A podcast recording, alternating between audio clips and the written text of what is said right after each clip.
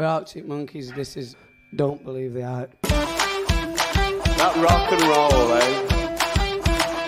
Ladies! That sound means it's the end of the round. Time for the bonus question. Cheers, dude. That man just yawned. We're gonna call it uh Don't Believe the Hype. Hello and welcome to a very merry Christmas episode of Don't Believe the Hype. Unfortunately, before we get into the festivities, I must inform you that Nick isn't here. Still got pictures of friends on the wall. I suppose we aren't really friends anymore.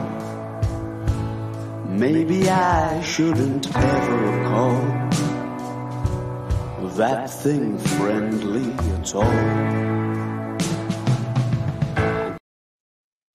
No, I'm only kidding. It's due to a personal situation and we wish him all the best. However, wait, what's that? Get freaked out from a knock at the door when I haven't been expecting one. Well, I am expecting one because we have two special guests joining me today. It's Matt Helders, and no, it's not. It's just two regular contributors and Arctic Monkeys mega fans. Which band members would be the most believable for that, by the way? I'm going to say Jamie and Nick, and that is the correct answer. Well, my first guest is a Matt H, just not that Matt H. It's Arctic Monkeys super fan and regular contributor to the show, Matthew Higgins. Hello, Hello. Matthew. Hello, Dan. How are you?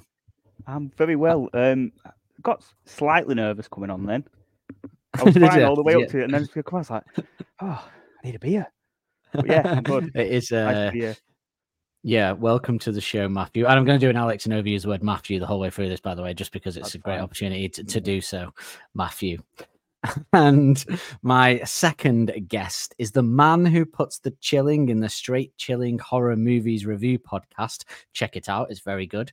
Yes, I didn't lead that with the word straight and make some joke that would have been at home in the 1970s. It's friend of the show, Justin Toole. Hello, Hello, Justin.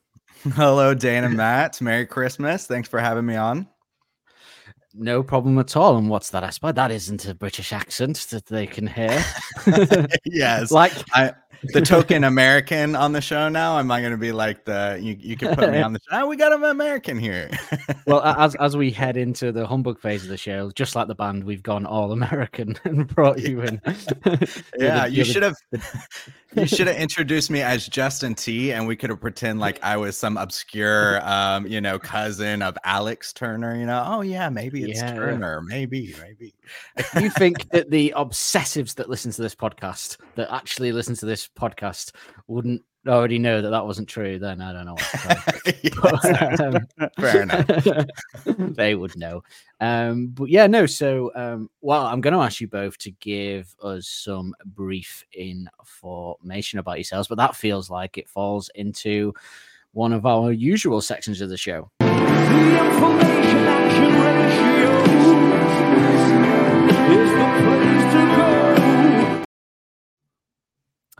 Okay, Matt, w- tell us a bit about your relationship with the band. Um, I think probably similar to you and Nick, actually. I think we're about similar ages. Um, so I can remember 29. just yeah. yeah, just after Dance Floor came out about uh, 2005, wasn't it? End of probably about this time, actually. Watching on Yeah, Complete wow. Show. Uh, I never liked him at first. I, I didn't like the song at all. Um, grew on me. Can you kick me out now? Actually, Yeah, get out now. um, yeah, and just I've just been obsessed with them all the way through. I think every new album has changed the style. They've always seemed to be as I've got older. The my music's changed, and theirs has always seemed to follow suit. So yeah. yeah, It's strange, strange that, isn't it? I always used to think that, like when they, I remember when Tranquility came out, and everyone, everyone around me, the place I work, loved the fact that it, that it was being panned, and they Yeah. loved it because they knew how much I loved them. So everyone was just walking past me, coming up to my desk, going, "Huh, "New album, shit, innit?" And I'd be like, "No, I like it." But like, people would say, "You only like it because you love them and they could put anything out and you'll like it. And I was like, no, it's just weird that whenever they do something, I Yeah. seem to like it. It's just a coincidence. I can't explain why. well, I, I got the same thing. I remember I was trying to talk to one of my mates. We'd we'd been to see him a few times, been to London, uh, um, I think about three times we saw him, and he, he couldn't stand it. And I said, "You need to keep Mm. listening." I said, "It's grow, just keep at it with it." He went, "Oh, you've listened too much. You make yourself like it." I was like, "Yeah, I mean, yeah, that is funny when people say that because yeah, that is how music works. And you, if you, some Absolutely, albums yeah. take time and you, they grow on you as you listen to them. So, and they're usually the better albums. But um, Justin, would you like to give us a bit of your brief, brief history of your relationship with the band, which is a, a unique perspective, I, I fear, on this show? Yeah, it's actually somewhat similar in a weird kind of way because I remember it was at a high school graduation party um, for my buddy, and his cousin had come into town, and she lived in London, I think, at the time. And she had brought him the first CD, and she was like, Hey, you need to check this out. This band's really blowing up um, in the UK. And so that soundtrack of the like the first album was our soundtrack going into like university going to parties like getting drunk and everything like that. So it was very kind of appropriate even though it wasn't the clubs of you know of england and things like that it still kind of fit the vibe and i've just followed them ever since. Um seen them a few times live here in the states um and yeah just loved them ever since like that first listen. I remember we were heading out to like a university party um, and threw that CD on. I was like, oh my god, this is amazing, and yeah, loved him ever Wow. since. Where, Yeah. where in America do you hail from? So I am from Florida, and Oh. um, that's yeah, that's where we like went to university and everything like that. But for the past several years, I've actually been living in South Korea, so kind of a weird thing going on there. yeah. Um, no, but you, yeah, no, that I think I think you're gonna have a, a good perspective on certain things that you, um, yeah, that we haven't had before. So that's pretty Yeah. cool. Yeah, we're, and uh, you'll perhaps, yeah, maybe you will be the well the go to as we go into get more American. Maybe there'll be some, hey, maybe there'll be even references. We'll, have to bring you in like the expert. yeah, yeah, yeah, yeah. I think there was in on one what this is. recently. Yeah, and I was like, hey, yeah, this is an American thing.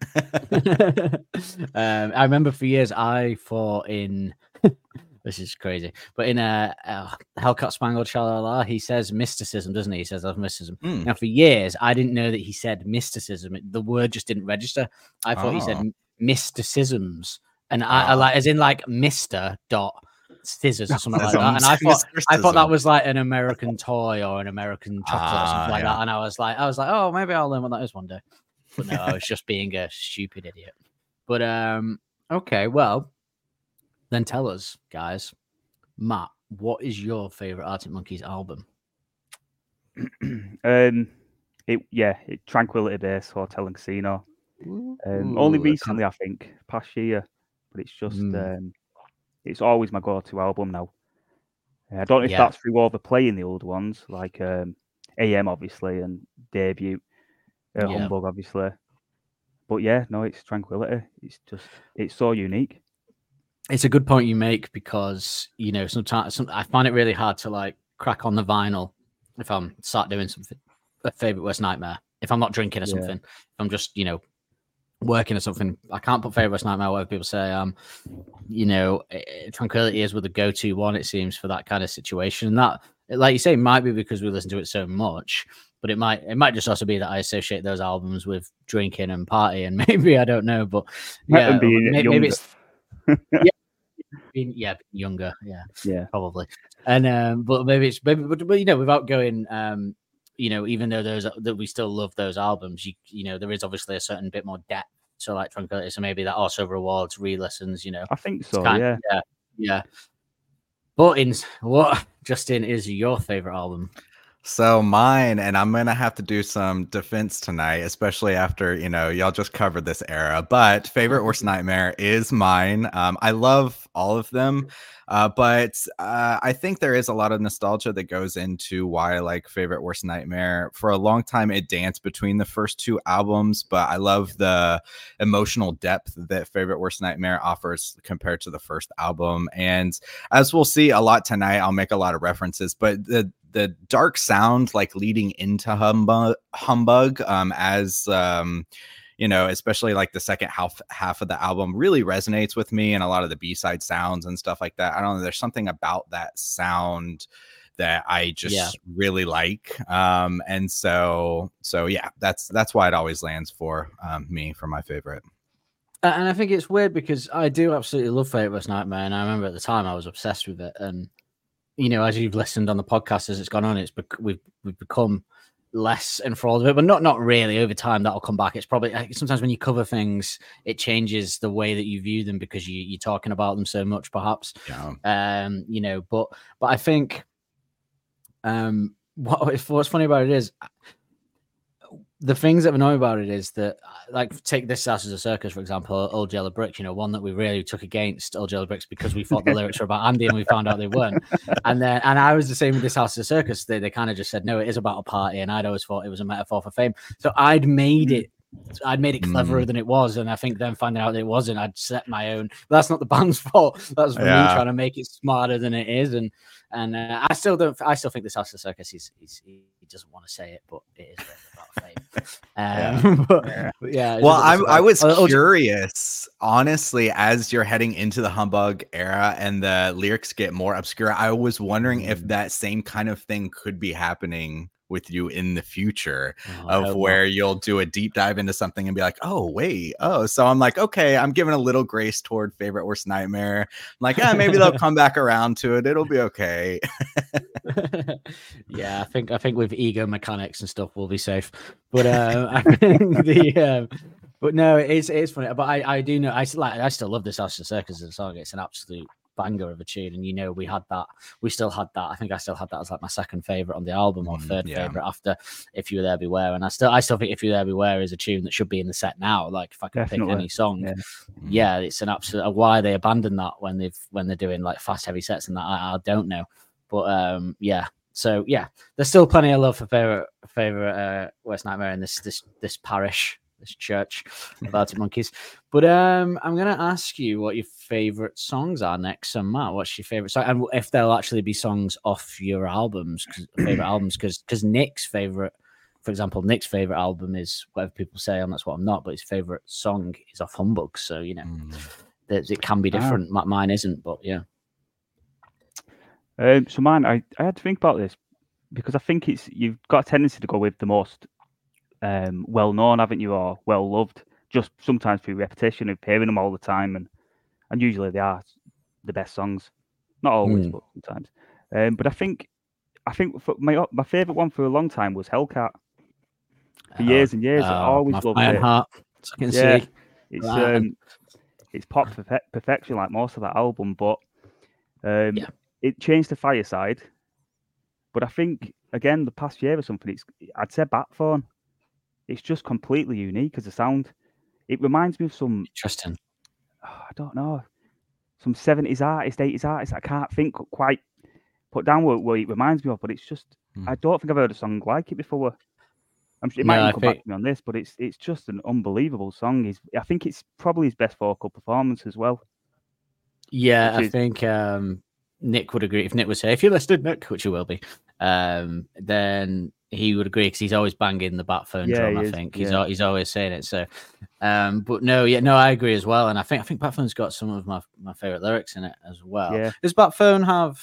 Does bat phone have the inter- integrity line? Is that in bat phone or is that in science fiction? I always get them mixed up. No, yeah, it's 'cause that that, one. that's that's one of my favorite lines. Yeah, bought a fragrance Yeah. called Integrity. Um, Yeah. yeah. I can't, uh, I've still no it? Idea what it's um, about.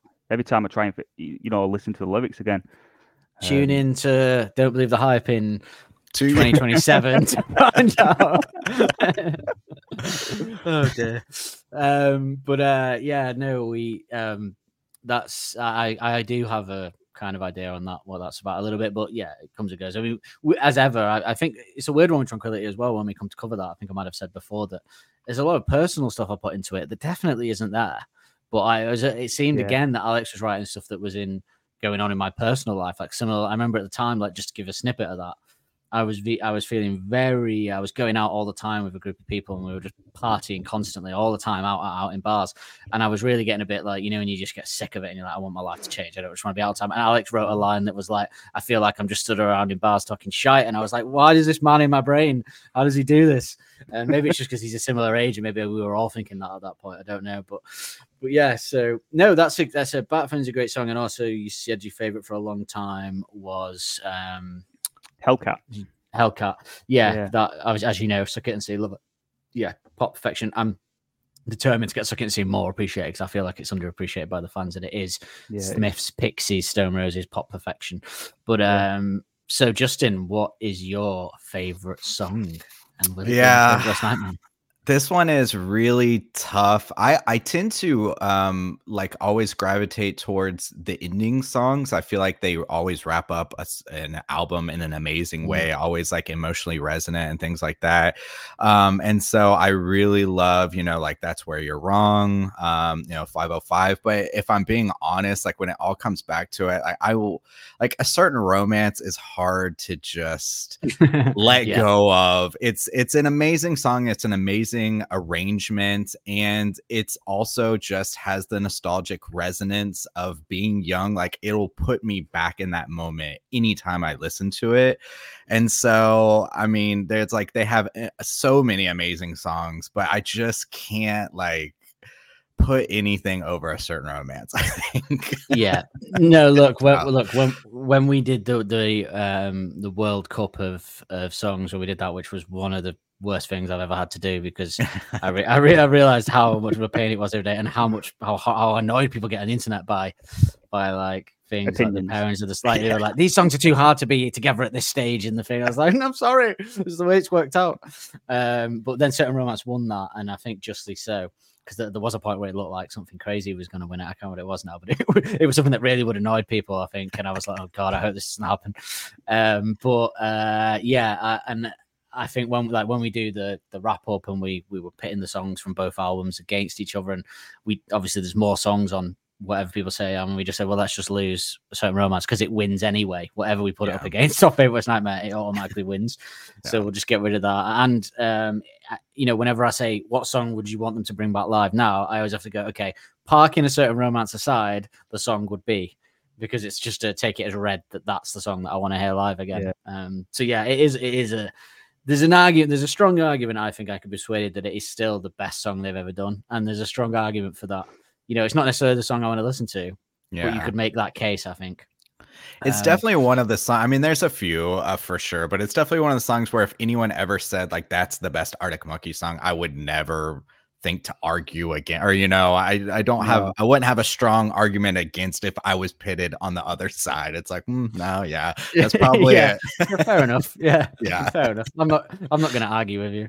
Yeah, Um, but no, and it did give me one of my greatest moments in a nightclub ever when me and my mates were in about. I don't know. You've probably been to 42s, Matt. 46th Street in Yeah, Manchester. Um, yeah.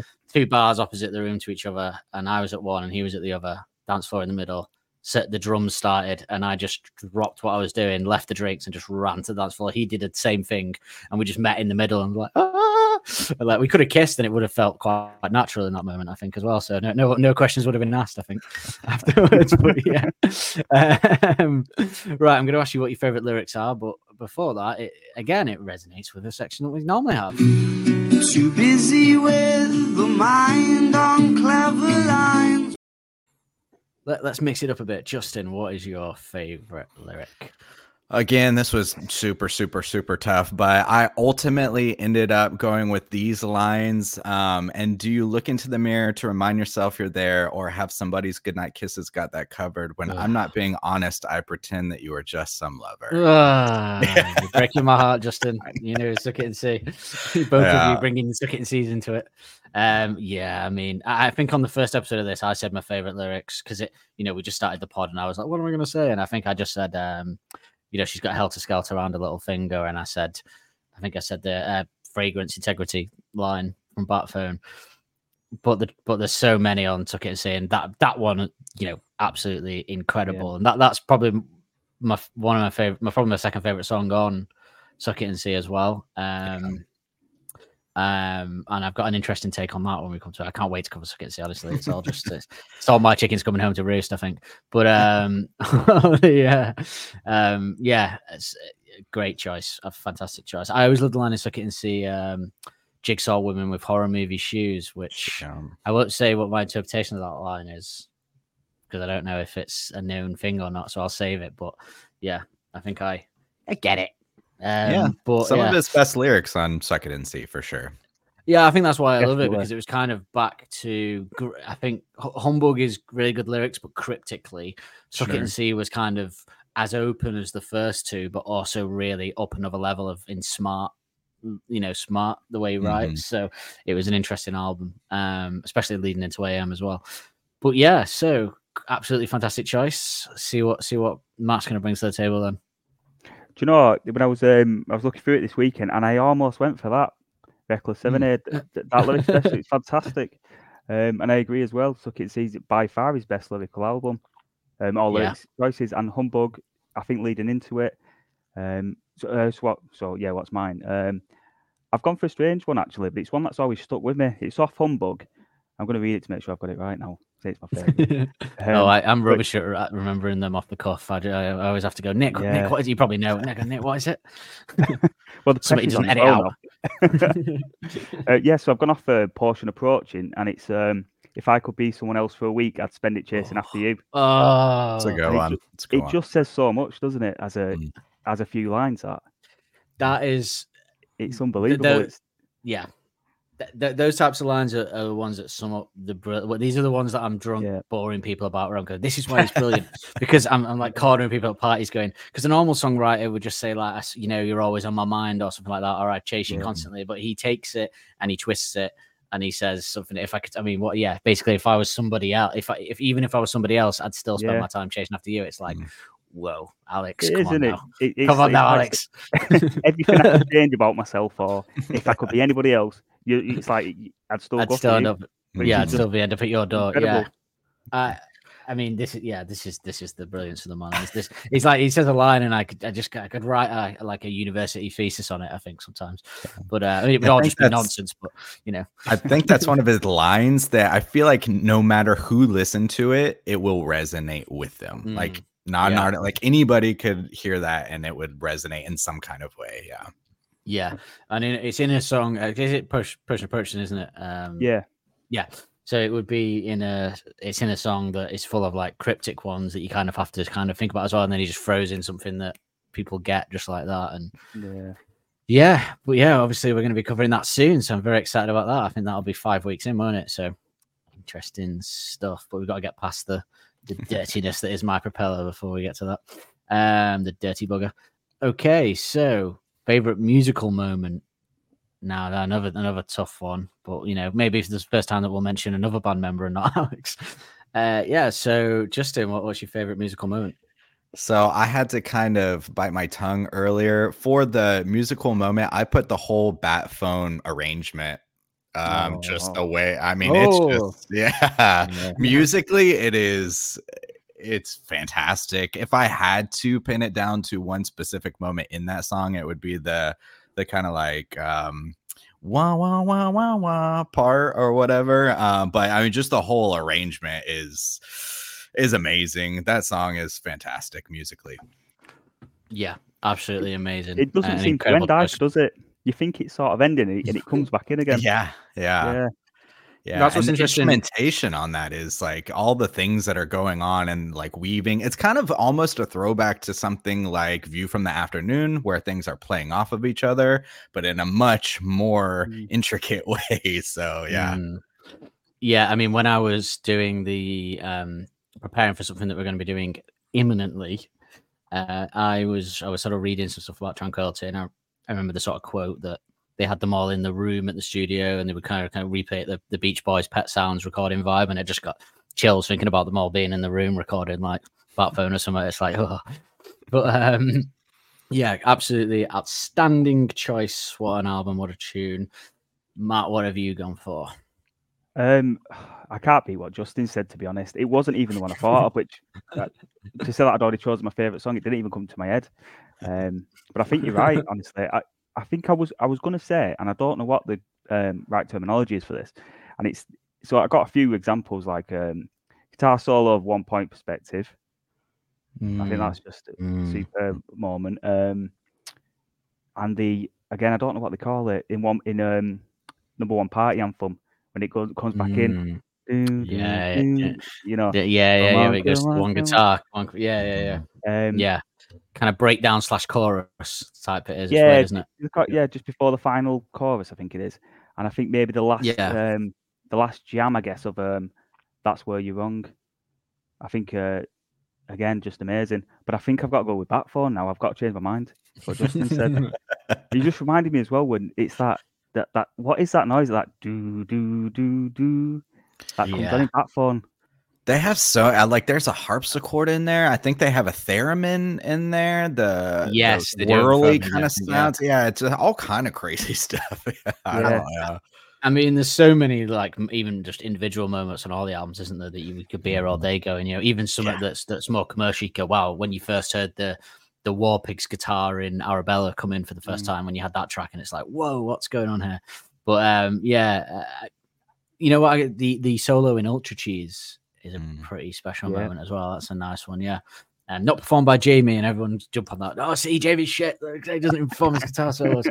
um, but no, I, I think I think though. I now say in my head now it's it's if there was a live musical moment, it's definitely the body paint. If it's, uh, did we all see them on the last tour? Did we all catch them? I think we did. didn't Yeah. I didn't get to see them live this Oh, did you not? Oh, Mm-mm. well, when you do, and if the, I sh- they'll still be doing the body paint thing then, because they're definitely I'm not done sure, with it. yeah. It'll, it'll probably be about twenty minutes longer at that point as well. It'd- Mhm. But um, but yeah, it's it that live is something. I think that's the best. That's the best performance I've ever seen them give. That extended body paint live. It's absolutely. Did you ever Insane. um, see? Uh, I, I don't know if both of you have read this one point that just before they brought out the car, there was it, Alex was trying to write a song to finish the live sets with, and I don't know if it was ever proven which song it was or whether this is anything to do with body paint, but I've always thought it was. Mm. If you think, especially Yeah. the, the live, it just changes so much with the outro, doesn't it? It, do- it just- does make builds sense. that crescendo, and I wonder if it was that song they were they referred to a lot. Yeah, and you know what? It, when we did the car retrospective, it's weird because the way the songs are, like normally I'm loath to put single releases as for my favorite songs on the album, but the car was kind of like mm, body paint mirror ball. Kind of have to be my favorites, I think, as standard. Um, on, on what you said about, um, uh, funny because you said about Batphone being, you know, you think it's done and it's not, and and you and you said Justin that you they always do great last songs. I say they do, but I've always had a bit of a feeling that I always want I want to be yours to be about two minutes longer or one minute longer or something. Have another refrain, and the same for Perfect Sense. I want Perfect Sense to just have one more something else in it. Like I feel like one of yours is crying out for a guitar solo and then big mm. end that doesn't come, and that's probably you know better to leave people wanting more than than when switch off like some Manchester bands I could mention that go on for about 25 minutes with the solos. Um, but uh, say who, but um, yeah, no, so great moment. But we'll move on to the the next part of this Christmas podcast. Which before we we do our little thing we've got coming up, which is going to be very fun for me. Um, I'm going to just ask you both if there was a Band Aid 2024 next Christmas, and you hear that I mean, it wouldn't bloody happen, would it? Let's be honest. But the Arctic Monkeys are involved in it. Bono has somehow taught them into it. They're coming along. Uh, that they're in the actual studio with them. They're not in another studio recording like Radiohead did, just to, so they didn't have to actually be involved uh, away from everyone. But they're actually there, and Alex is going to sing one line from the song Band Aid. What line would you want it to be, Matt? Oh, I couldn't decide with this. I, I've been thinking about it, and I was trying to think of a, I don't know, a funny answer or a, I don't know, Dizzee's rap. Dizzee Rascal's rap. I feel like he'd ask Helders to do it. You know, like Mm. um, Kurt Cobain did that time on Top of the Pops. yes. Oh no, sorry, not Kurt Cobain. I'm thinking of um, when Liam and Noel switched places to sing. I Oh, feel, I feel like yeah, he'd yeah. do something like that, Yeah, I mean, or I mean, maybe not they, in they would song actually. do it. I mean, it's it's completely out of the realms of possibility that they would ever do this. I mean, this, Yeah. do you remember when they they turned down? There was a huge gig for um, climate change gig, and they they turned it down, pointing out that surely a huge, massive gig with lights and electricity is not a good way to um, raise awareness for climate change and refuse to do it. So I can't see them doing band aid and all its hypocrisies.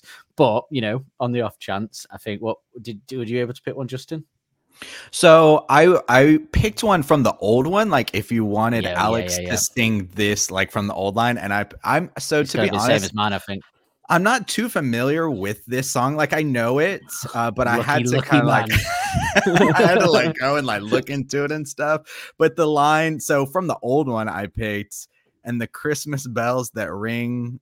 Uh, there are the clanging chimes of doom. Well, tonight, thank God, it's them instead of you. I was like, Uh, what the fuck? It just, it was so so funny. I just thought it would be hilarious for Alex to do this lines. I, I mean, see another podcast that me and Nick do this week to hear my issues on that particular line. But uh, I also went with that because what you won't know is the reason I picked it is is because that's Bono's bit in the song, and Bono Mm. goes, "Well, tonight, thank God it's them instead of you." In classic Bono. So just I thought the thought of Alex doing that would be amazing. So I went with that one, and you know the drums would be better at least in the song. So there is that yeah. if, if all this turns out. Yeah, and the bass and the guitar. All of it would be better. Yeah. But thank God, thankful, thank tonight, thank God, it's not them that are doing Band Aid. To be honest, leave it to Sharon and his ilk. They'll do one.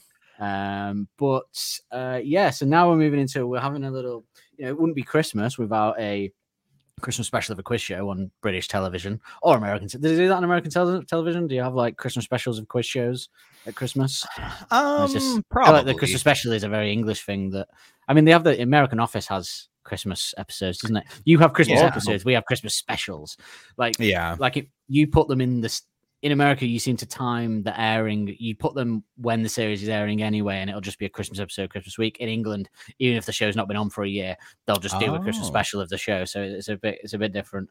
okay. Um, but but yeah, we're, there's a everyone listening will know. Um, there's a quiz show in the UK called Mastermind where you pick a specialist subject and you get two minutes to answer the question. Um, and obviously, we know that the two guys' eras are Tranquility and Favorite Worst Nightmare. So that's their specialist subject. So the rules are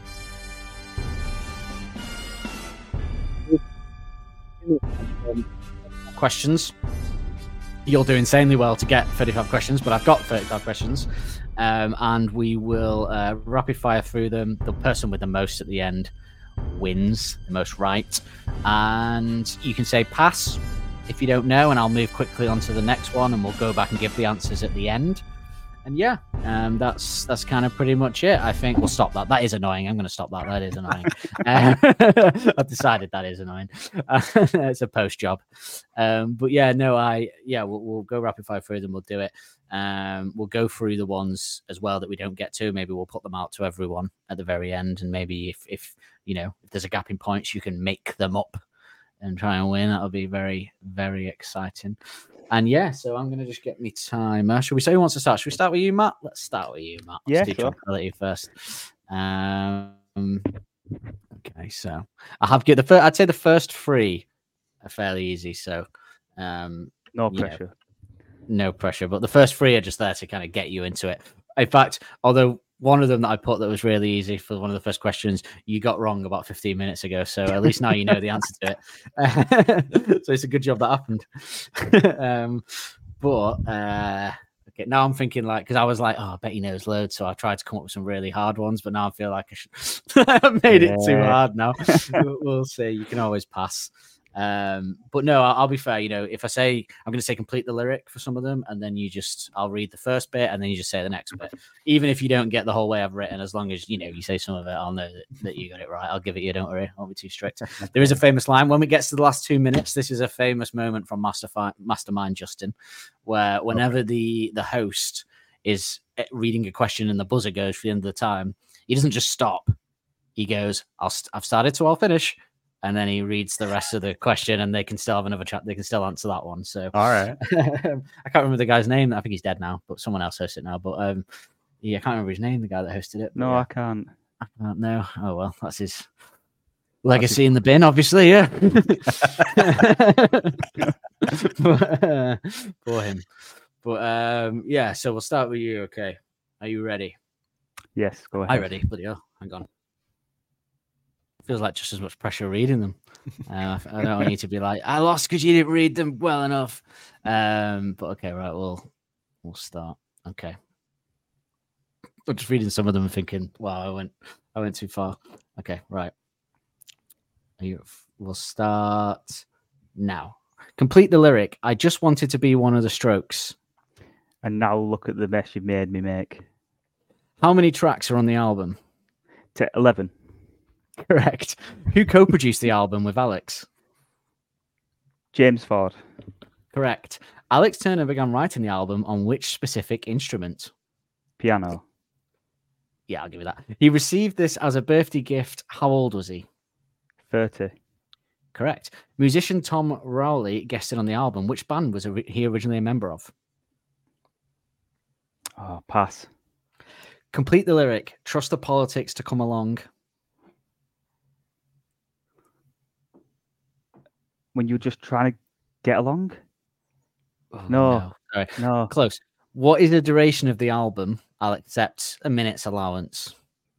Um, 38? No. The album was another consecutive number one album for the band. How many had there been before this? How many number one Five. albums have they had? Yeah, correct.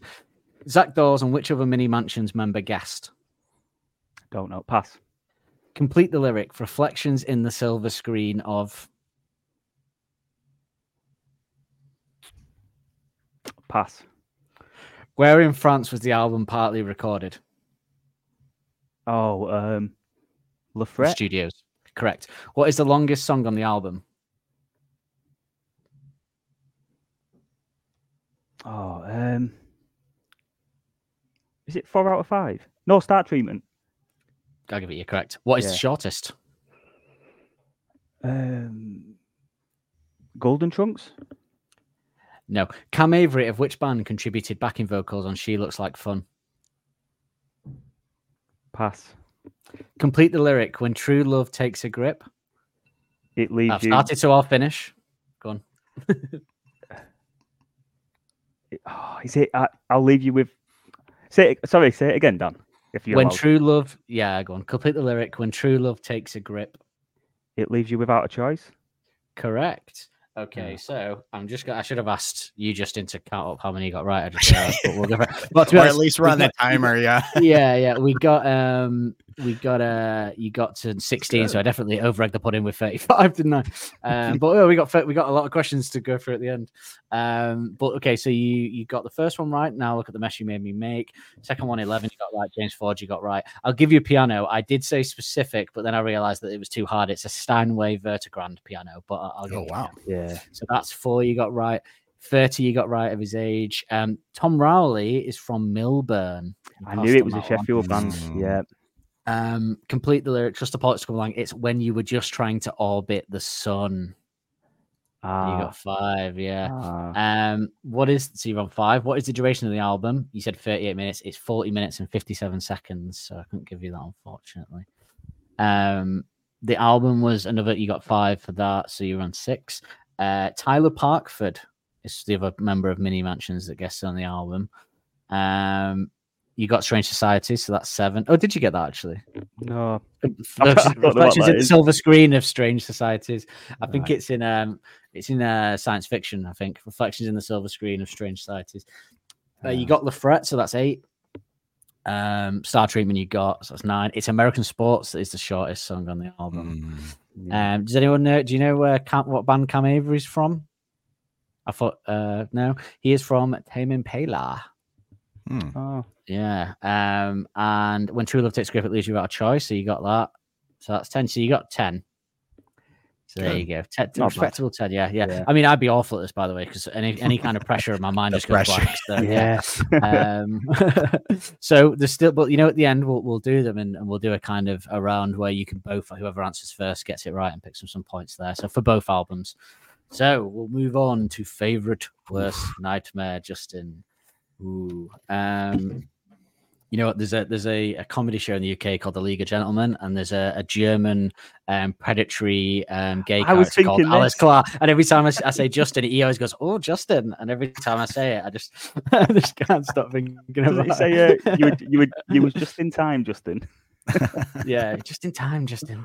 Uh, um, but yes, okay. Are you ready? Yep. Are you ready? Okay, well, here we go. Favorite worst nightmare. We will start now. Complete the lyric. You used to get it in your fishnets. Now you only get it in your night dress. Correct. How many tracks does the album have? 12. Correct. Who produced the album? James Ford. Correct. Who produced it with him? Mike Crossey. Correct. It was partly recorded at Motor Museum in which English city? Manchester. No. Complete the lyric. We require your grief. The thugs help the thieves. Pass.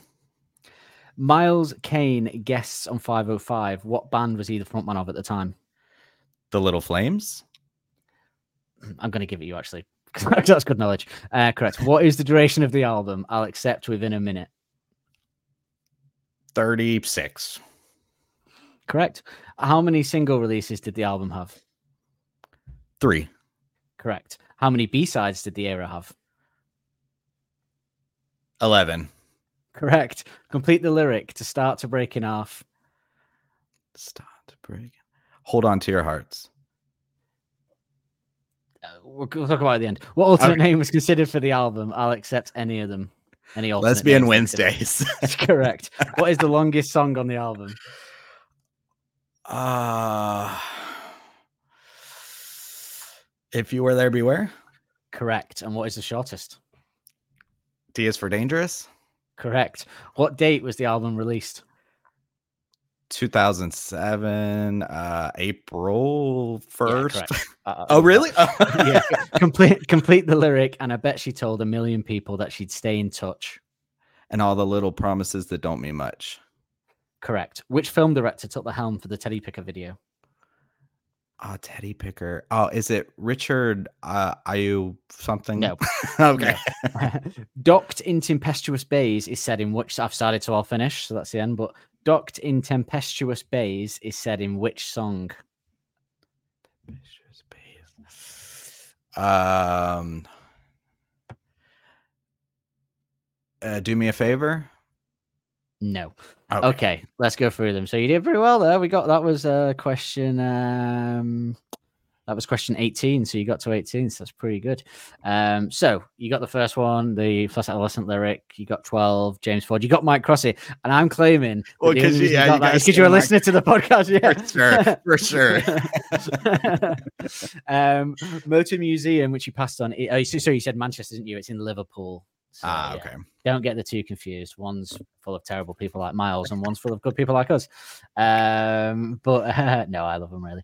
Um, so you said, um, okay, so we'll debate whether to give you this. So we said we require your grief to thugs help the thieves, and you said to rob the words from a gob. But it does say as they're I trying. that one, didn't I? Oh, did you get that? Sorry. Oh, you did. Sorry. Yeah, I'm thinking of a different one. Yeah, sorry. It's we require your grief. The folks help the thieves as they're trying to rob the words from her gob. One. You're on Mm, four at the moment. It's from if you're there everywhere, obviously. Uh, you said okay. So I asked what band was the frontman of at the time. Now he was the frontman of the Rascals at the time, but I did think to myself before, if he says Little Flames, I'll give it him because as an American in particular, to to know the Little Flames is pretty like insane because there's very few. Well, I people who know listened to the Flames. Little Flames, but not the Rascals. Yeah, well, that's because So, the yeah. Rascals aren't on Spotify. That's right. Yeah, yeah. You can't listen to it. Yeah. so yeah, so I'm gonna give you that one. I think that's fair. Um, so you're on five. Duration of the album, yeah, 37. Good. It's 37, 18 seconds. Oh, So, okay. y- And I yeah, so you know, I, I think you said 36. So I thought, yeah, within a minute. So pretty much. Um, three single releases, you got that right. Um, B sides 11. I can't believe you got that one so quick as well. That's No, insane. I listen to those things all the time. I thought I thought he's not going to know this one. Um, uh, and I thought I thought it's going to get. I thought when I wrote it, I thought it's going to get murky that one because it's going to be like, is Bad Woman a B side or is it a cover? And people are going to go nuts. Mm. But we have that rule that if it's a re- actual release, it's a B side. That's that's kind of the podcast rule, I guess I actually like counting them up in my mind. Almost skipped the Matador um Frame release, Uh, so I almost said nine. I was like, nope, there's two more. yeah, that was that was something I thought as well because because I thought is it classed as a single release or is it B sides? Yeah, it's a weird one. Um, okay, so you said ah, this is the one that we'll, we'll let we'll let Matt decide whether he's gonna be nice enough to give it you or not.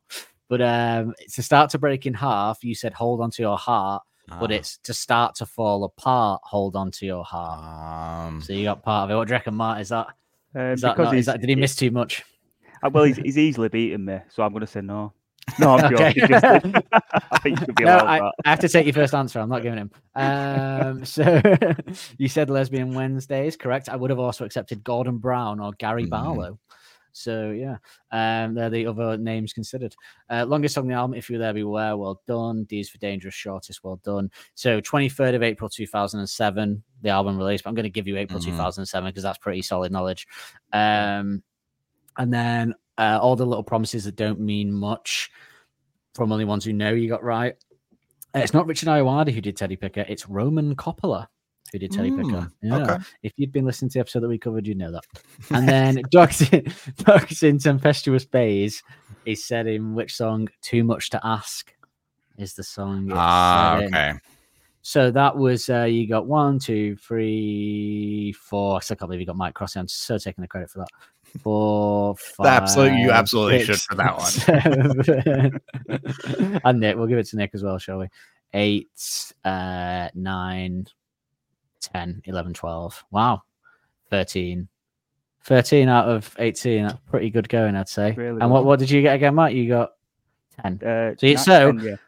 This is still pretty close then because I'm going to Close, put yeah. out. So We'll, we'll go back to Tranquility first. So we stopped at number 16. So what I'm going to do is I'm going to say the per, the the one and either both pass and we'll move on, or whoever says the answer first. If you say the answer and you're wrong, then we'll uh, it goes to the other person automatically. You you you're phased out like it's catchphrase, Yeah. which is a something you won't understand what I've just said, Justin. But um, um, okay. The lyrics on "She Looks Like Fun" are inspired by which American comedy drama series? And yes, I did get that deep because I thought you'd be whizzing through it like there was no tomorrow. Comedy drama in America. Um, yeah, she looks I've like never fun. heard this. Oh. I'd Just like my to know personal actually, line but I'll. I'll, I'll pass. Any ideas, Justin? Okay. Um, Um, it- Office. No, it's a show called High Maintenance, which was on Wow. HBO. Which is basically, I would recommend it. It's basically it's about a, a drug dealer in New York who's a weed dealer on his bike, and he, he every episode he goes to deliver weed to a new client, and the, the is just about that new client and an interesting story. He gets into them, a funny story, and every episode it's a different story, and it's very Alex, and it's she, that's why she looks like fun with the listing of the stuff, and you know that kind of thing inspired it with it having different escapades in it. Yeah. So there you go. We learned some at least. Um, and okay, next one. The album, obviously, we said La Frette was the studio in France, but the album was also recorded at what studios in Hollywood? Mhm. I'm going to give you both a clue. It's also the name of a guitar amp. Oh. Don't help me. Orange. Oh, Orange Studios. No, no, Justin's out. Do you want to take a, a guess, Matt, at a, um, an amp at least? Red. Red Studios. no, it's No, Vox, pass, Stu- Vox, Vox Studios. In the name Oh. of Vox, yeah. Um, okay, next one. Philanthropic Toga Party is a line from which song? Anyways, Correct. Okay, Yes. so that puts you that puts you on 14. Um, what date was the album released? May 2018. Correct. Ooh, Wow. that puts you on 11. It's getting, getting spicy. uh, name name the first single release. Four out Or of we'll five. start out of five. Uh, Matt just pipped you to the post there. Um, so that's 12. We're closing in. And the second single release. Tranquility Base. Correct. 13. good. Ooh. Okay. Complete the lyric. I want to make a simple point about peace and love. In but a- in a simple way, like it's not obvious, or uh, in a certain way, but ah, Oh. no, I'm, not, I'm going to be really strict on this because Yeah. you know po- points is love, so gotta gotta hand it over to Matt. Oh, I think I thought I did have it, and then I was nodding along, thinking you got it It's close. in a simple way. That's I think I've just said the exact same thing. I can't remember. It's gone completely out of my head. Well, you were very close, but there's one crucial word that you Mhm. that you got wrong. It isn't simple. It's but in a sexy way, or it's not Ah, obvious. And I, I can't. I can't allow simple over sexy No, because yeah. Alex saying sexy is too good. Yeah. that's fair. I think, it, I think it's fair that we got simple instead of sexy. yeah, a lot of lesser songwriters would have put simple, you know. So again, the genius of Alex, the sexy makes women's and mine heart jump. uh, so still 14, 13, still close stuff. The album was the UK's best-selling what in 25 years? Vinyl. Yes. Ooh, it's all even. Even. Stevens. Okay, 14 all.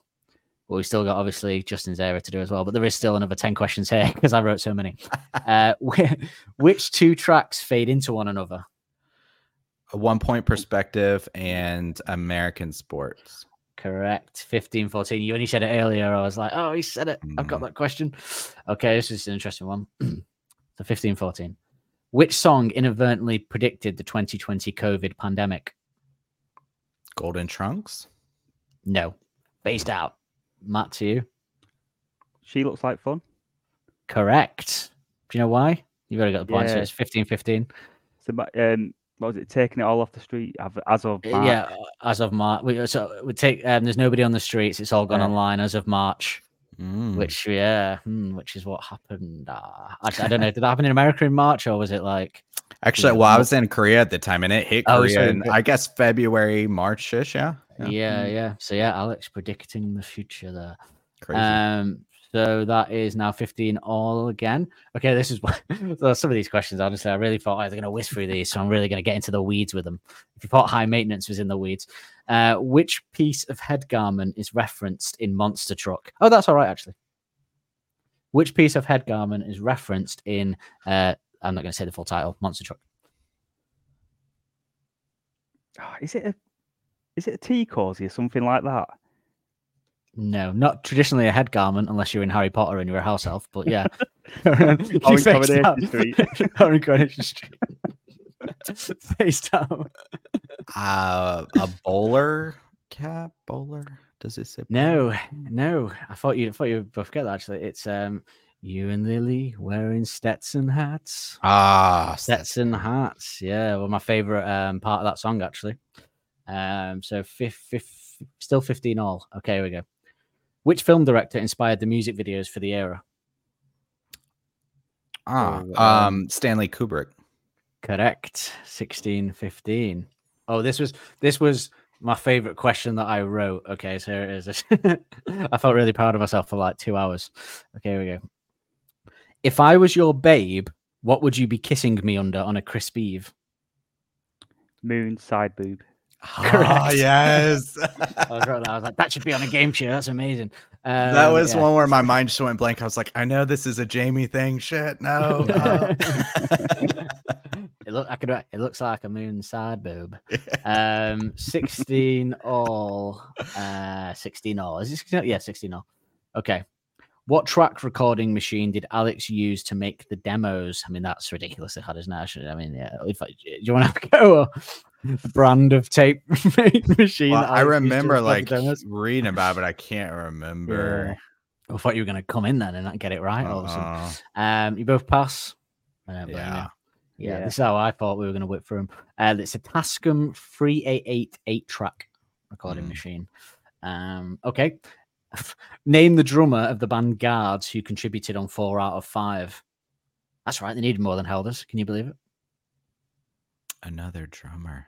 Um, From the band Guards, who I've never heard of, I'll be honest. no, I'm I've not, not. familiar. Yeah. It is Loren Humphrey, like Lauren, like L O R E N, uh, a male name, I think. Okay, so it's uh, still sixteen or no, sorry, yeah, sixteen or. Name the 1973 film that inspired the lyrics and even features on the album. So the title it's it's inspired the lyrics of the album, and it even features as a lyric on the Ah. album. Oh. man. Oh my god. my friends are gonna give me a lot of shit for this. Um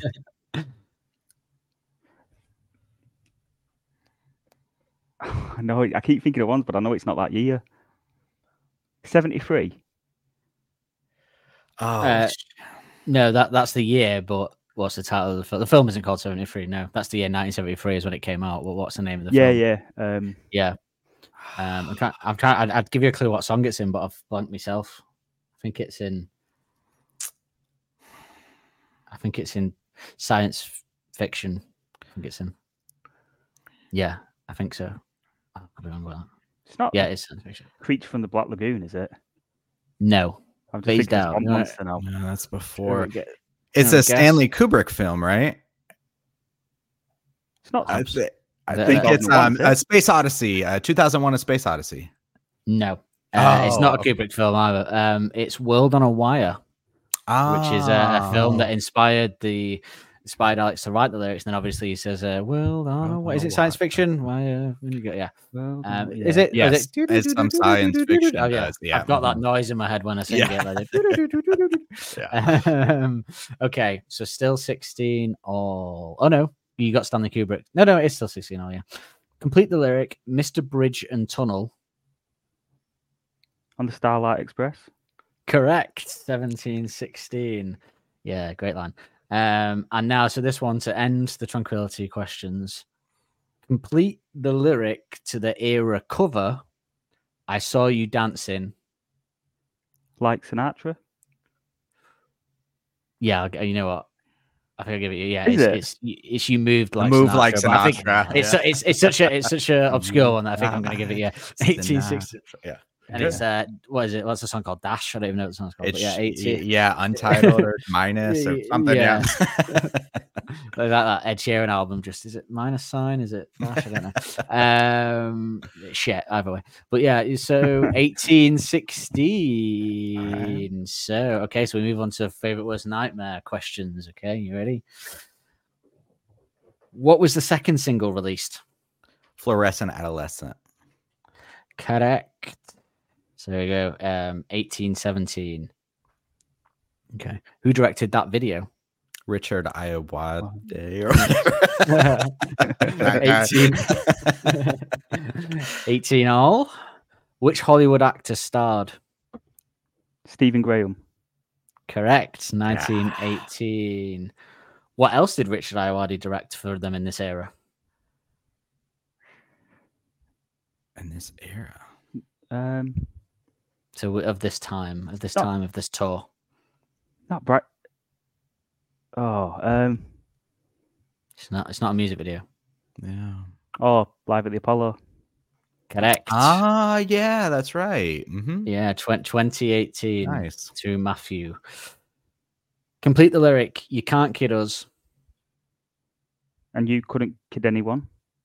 Oh. Oh, do I give it? No, I was kind of with the Sinatra one, so I'm phasing you out. Yeah. Justin, And you can't trick anyone. correct. So, yeah, Ah. 2019. Which two tracks fade into one another? Uh, this house is a circus, and if you were there, beware. Correct. 20 all. This is so hard for you, Justin, but I think it might be equally as hard for Mike. Remember, this was questions for your era. So the album cover art was taken at a house in what district of Liverpool? It might be hard for you too, Matt, to be honest with you. I think I know it. Oh, God. Tense. Uh, It's, it's, it's so tense that I, I might have to. Uh... uh, no, it doesn't begin with K. You're both still in it, though. Uh, top, What did you say? top stuff. No, I, I can't understand what you're saying, but you're not saying that, I don't think. Oh, I was doing something in a Scouse accent. uh, it's a very scouse word, actually. No, it's not. Do you want to take any guesses, Justin? Is it like uh I don't know the district? Now I'm trying to think. You got. I remember when y'all talked about it and like reading off all the names of all the designers and everything. Is it like Gaston or s- Oh, something you like know what? that? You know know what? what Just is. because that is so close and you're American and you clearly got that from listening to the pod, which is nice, that I'm going to give it you because that is pretty impressive because it's it's Garston. So the fact that Okay. you knew that is pretty, is pretty cool.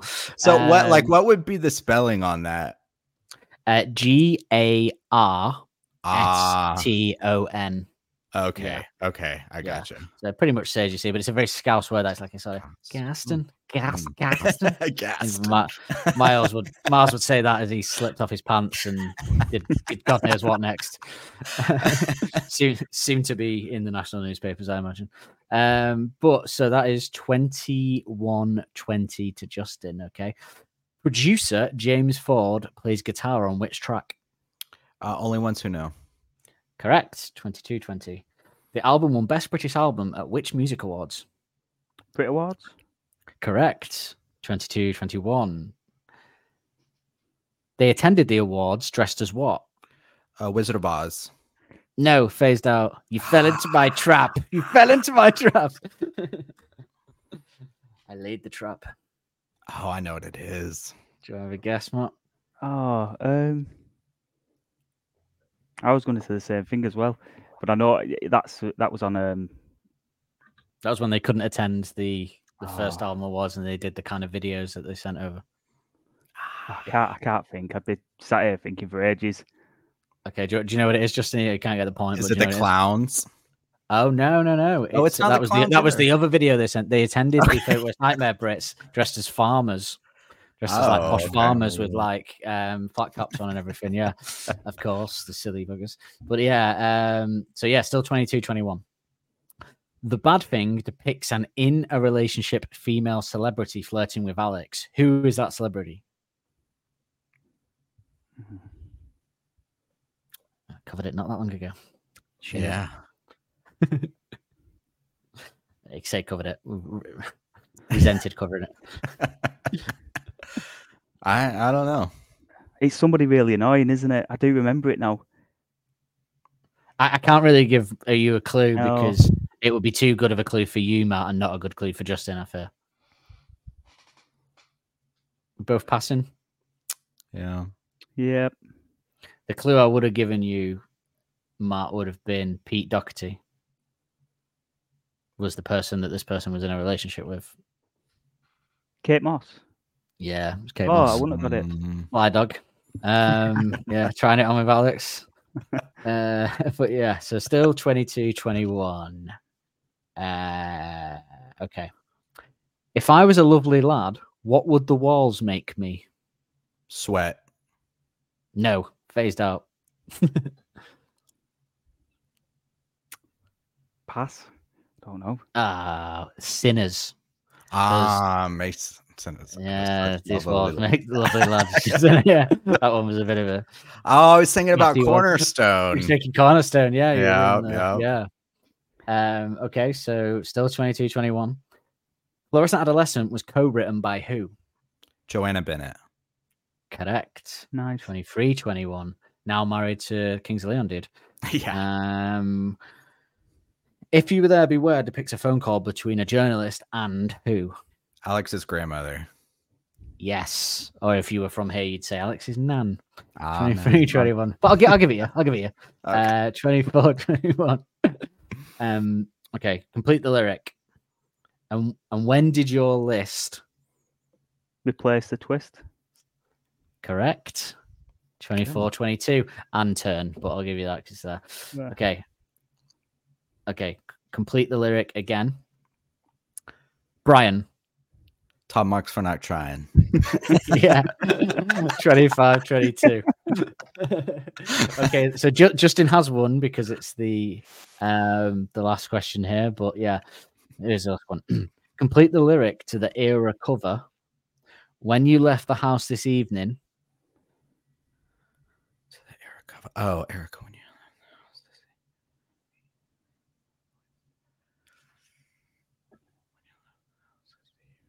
I'll give you a clue. It's not Alex singing the cover. And it's this era. Ah, Mm. gotcha. I thought you'd be back in a little while. Yes. Very yeah. Very good. Bad Yeah. woman. Bad woman. so tw- yeah, when you left the house this evening, um, in Richard Hawley's dulcet tones. Uh, so 26, 22. Now, so well done, Justin. Um, you so Nick sent me. I, I said to Nick, okay, so I'm going to put this in here. I didn't include this because I thought it would be way too harsh on Justin. But I said to him, like, I've got, I've, I've got like 20 questions for Fate West Nightmare. I need to do 15 more. Didn't in the end, but it made for a fun round there. Um, I said to him, "Can you send me a question? Any favorite Nightmare questions?" And he sent me this, and I'd be interested to know if either of you get it. In the Teddy Picker video, Helders is drinking what brand of cider? Um, Strongbow? No, No, it's not going to be, is it? Justin probably doesn't have a clue. No, it was Magners. It was Magners, and I said to Nick, "I can't ask Justin that. He's not going to know what the fuck I'm talking about if I ask him that." A, it's really hard as it is. It's a good, great question, it, but like, in, but like, it's not even from the UK. He's not going to know what Magners is. it, it Um, was popular they- around that time, wasn't it? It, it was do very remember, popular yeah, yeah. around that time. Yeah, he's there in the pub with his pint of Magners. Um, but yeah, okay, so that was fun. So Justin, you win. Now we're going to do something where we together as a group rank and decide the order of the best music i- uh, videos from the first two eras that we've already covered. Because if I think if I did them all, Nick would have a, a, a breakdown um, that he that he wasn't involved. So we'll just do those two. He's probably on a breakdown now, listening actually. Um, but um, oh, I just meant I just meant to remember that when you said earlier that your favorite album was Tranquility, Matt, I was all prepped to do this. Technological advances really blooming get me in the mood. There you go. seems that they do. Yes, we're going to rank the music videos, but it kind of seems like, wouldn't you both say, that in a way we're kind of reviewing them.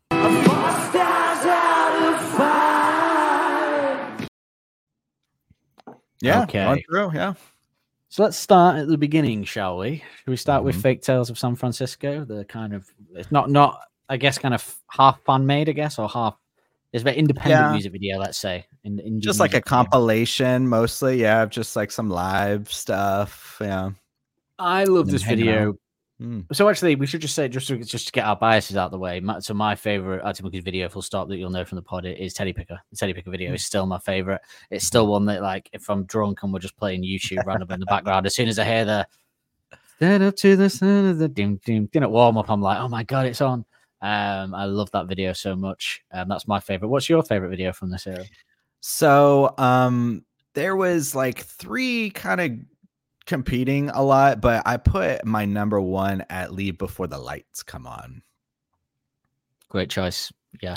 Yeah, just Um, from like I'm like always reviewing movies and stuff too, so I'm always looking at like what is the story here and like what what are these people doing and stuff.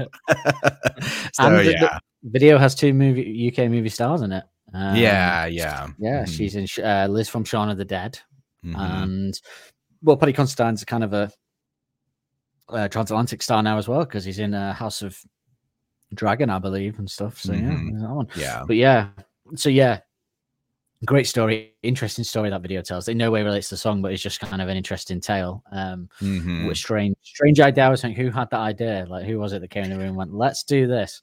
Yeah there's a couple of those too. I think i think just in you'll see in my rankings i give more points towards i guess like some kind of story. So all of Mhm. the ones which is kind of unfortunate too i feel kind of conflicted because a lot of the story ones don't involve the band in any kind of way. So i'm always conflicted because i'm like i would like to see the band in the videos, but most of the time they're just not unless it's like a compilation or they're performing like in the Mm. studio or live on stage or something. So I am a little conflicted about that, but I did give more weight towards the storied ones for sure. No, I agree with you. I think I think with with the Teddy Picker women favorite, it's, I guess it's nostalgic, and I think, but at the time it was a little slice of seeing them in the studio, which we hadn't really seen before because at the time there wasn't as Mhm. much stuff, you know, YouTube Mhm. videos of stuff like that out there, apart from Helder's little clips. So I think that's where that comes from. And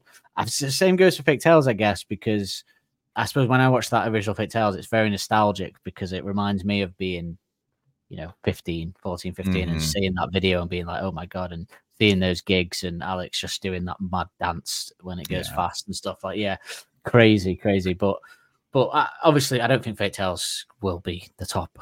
Of this list, like you mentioned. It is charming though, just because of the age. Because I mean, that even maybe maybe you know better about this. I would assume that that came out before the actual album came out because I assume it came out with the five minutes or whatever. I could um, be wrong, but I think it even came out before Dance Floor. Yeah. Um, okay, yeah, Yeah, so it was like just it wasn't even a video. It's not like it was a video that I think it did then get put on TV when they Mhm. became big news, but it was just a fan thing. It was kind of a shared thing. I think I don't think there was anything particular. I think there's a small. You've seen it a lot with them. There's a very small production company called Bang Bang Films in Sheffield that, that they kind of knew the people and they were making their videos and stuff. So yeah, it was kind of a bit of um, in the same way they they did everything. Then they were doing it themselves, making Yeah. stuff, getting loads of traction. So yeah, um, you know, even if they weren't doing it on purpose and everything kind of was happening around them, it was still pretty cool. Um, or so they like us to believe. Um, but yeah, the and then and then obviously dance floor video is a it's it's a hard one this because again I prefer music videos with stories as well, but Mm. that was like because I got into them. Somebody had given me, um, my cousin had kind of got me into them on this, you know, pirated copy of the first album, and got into them. And then the, this video came out, and it was like the coolest thing ever because it was just them playing it, and they didn't look like a band. They didn't look like Mm, they just looked like us, you know, they were dressed like us and they spoke like us. And he says at the start, um, you know, don't believe the hype. And it's like, whoa, what the fuck is this guy? And they just played this live version of the song. And Helders is winking at the cam, and it was shot like some kind of old TV show here. And um, yeah, that's a, and it was on the news because this because the album was like the fastest selling debut album here. So it was like beat like the big news at 10 o'clock that everyone used to watch back when people used to watch the news at a scheduled time. it was like it was like 10 o'clock news and it was like uh, band Arctic Monkeys have broken that and it's just crazy they were everywhere. So that video is like yeah, very nostalgic again. mm. Um, and cool. Um how does that how does that video play in America when you were that age when you see that video on TV? If it did it get a lot of airtime, I don't even know. Well, I don't remember ever seeing it on television. Um, so, and I remember when you guys were covering it, I think you kind of mentioned when you were covering the uh, the dance floor episode that it, and you just said like it looks like an old kind of TV show. And so, even watching it now, it doesn't give me any kind of vibes. It honestly, Mm. I kind of confuse it with I think one of their covers at the time from that same era was "Take It or Yeah. Leave It," and Yeah, I yeah, yeah. always I would watch that a lot because it wasn't an actually like released song, and so watching it this time, I was like just kind of confusing those moments in my mind. Yeah, yeah. honestly, Yeah, if he if it wasn't part of the zeitgeist like it was here, Mhm. I could see why that would be. And yeah, it's similar to that. It's funny you Mhm. say that actually because I think their idea for the video, though we put it to looking a bit like, um, I think it was the the Grey Whistle Test, this the show that used to show um bands or um there was a few of them back in the day here where they just have a band different bands performing i Mhm. think they actually had the idea it's very similar to a to a strokes video i can't Oh, think now what the strokes video is but there's a strokes video where the band just play a live version of the song in a very similar way i think an Mm. early strokes video um I can't remember what song it is now, but but yeah, it always reminds me of that. So I think in their minds, maybe because they were such big Strokes fans, that maybe they were, you know, tapping into that as well. Um, but yeah, no. So it's interesting, isn't it? How like personal experiences change it, and yeah. Then. So when the sun goes down, wouldn't have been one that you would have seen on TV either at the time. It wasn't. I mean, when did I guess they made little dents at the time, didn't they? But I guess uh, the first time I remember them being a thing, a big thing in America, was kind of maybe Suck It and See was when because they went on tour with the Black Keys and stuff, and I think they started to get a bit more traction, and then obviously AM took them to that next level. But So the first time I saw them live was in on the Humbug tour um, in 2009 cool. in Louisiana, um, the House of Blues in New that's Orleans. So cool. Fuck you. Fuck you. So It'd I have an amazing story to go with that. So um, me and my friends, it was um, the first time I had been to New Orleans, and uh, the the two friends I went with, his sister lived in New Orleans, so that's why we chose to go there. And we showed up super early because it's like a ten hour drive, and and they just so happened to be there. Well, we showed up at like 2 p.m. in the afternoon and walked into the venue and were literally standing right next to the stage while they were um, practicing. And Wow. they did a song that they've never performed live. We watched them perform the Arcade Fire song that's in that was in the trailer for uh, Where the Wild Things Are. Um, Right. which had like, I think come out at that that same year, and so we recognized it. And I always thought that that was going to be like a Diamonds Are Forever or some kind of cover that came out, and they never performed it. Like we watched them sound check it, and they never performed it ever again. It was the wildest thing, and we were standing there. I remember like. Alex looked over at me, and I was like, "Oh shit, we shouldn't be here." And we like kind of bounced after that, and it was fucking crazy. Yeah. So, but that was 2009, and the venue was packed out. That was uh, House of House Wow. of Blues or whatever. I think, yeah, House of Blues. Yeah. So Well, that's a fucking cool story that I'm jealous of. Yeah. So. it was like that one. Mo- I saw them two other times after that. Nothing ever like that happened again. But yeah, it was a wild Uh, I think- situation. I think we're having technical difficulties. I think Justin's mic's not working. I think we're cutting him out. Oh my god! No, I'm just winding you up. Okay. Just, I'm just jealous. I'm bitter, bitter and jealous. no, no, that's great. Um, that's wow. What, what a cool story. So they'd never, uh, yeah, because they never have covered an arcade fire song, have they? So yeah, I have it to look that up. I'll look it up. Mhm. It was um I remember at the time because we were like, oh, I the recognize that. Trailer. I think I know what you mean. yeah, where the wild things many like trailers like the ones that they do. so Wake I- I Up. think I it's remember- called Wake Up by the Ah, okay. Arcade Fire. Yeah. So but it does have a story. it does. a story. And the same guy too, who's in um, I know him from like Boardwalk yeah. Empire or uh, Yes, Boardwalk Al yeah, yeah, Yeah, yeah, yeah, exactly, yeah. It's funny because he's he's very Liverpudlian in real life. Um, Ah. he does he's in a lot of American stuff now, isn't he? He's in Gangs of. New York as well. I think. Mm, yeah. Um, he was in The Irishman last year. Mhm, But um, yeah, um, yeah, obviously tells a story that's pretty similar to the song. The mhm. actual short film, the full short film from Mhm. it is was they basically made it because of the song. They they had Mhm. the idea from the song, so all shot in that area that the song's about. Again, Mhm. Bang Bang Films. Uh, Andy's in it, getting Yeah. accosted by a prostitute. But what's your favorite video, Matt? Um, Teddy Picker, same. Yeah. Is it? Is Yeah, um, it it- for me? It's just because it reminds me of how cool it was at the time because you'd never really seen them in the studio and stuff. Like, Pretty much. Um, I, di- I, I do love uh, Leave Before the Lights um, come on as well. Again, for the story. that was great, Justin's. Yeah. great little twist Mhm. and a great actor in it as well. Um, but yeah, Teddy Picker. I've always liked that video. Hmm. By the way, if you you might not have seen this, Justin, but you should check out a film called Dead Man's Shoes. Um, oh yeah, nursing it. I know you do horror covers, but I guess it's kind of a thriller, isn't it? It's, it's a bit like we, terrifying we blur in that line a lot. Yeah, I reckon you could probably cover it, and you would you would watch one of the most intense films you've probably ever seen. It's it's madness, but um, yeah, that's actually made by the production. I think it's the same production company that do some of Arctic Monkey stuff. So it's it's in Sheffield. I filmed in Sheffield, I think. So yeah, you should check it out. But um, but yeah, um, so okay. So we got to the bigger two there. So let's because otherwise this pod's gonna be about three hours long if we don't speed this up. So fake tales is as I say to Nick every week when we're recording. Um so let, let's go. We'll take our personal biases out of it. We've got fake tales, dance floor. Shall we uh, view from the afternoon? Oh, sorry, leave four lights come on. What am I doing? Fake tales, dance floor when the sun goes down. View from the afternoon. Leave four lights come on. Brianstorm, Teddy Picker, first adolescent.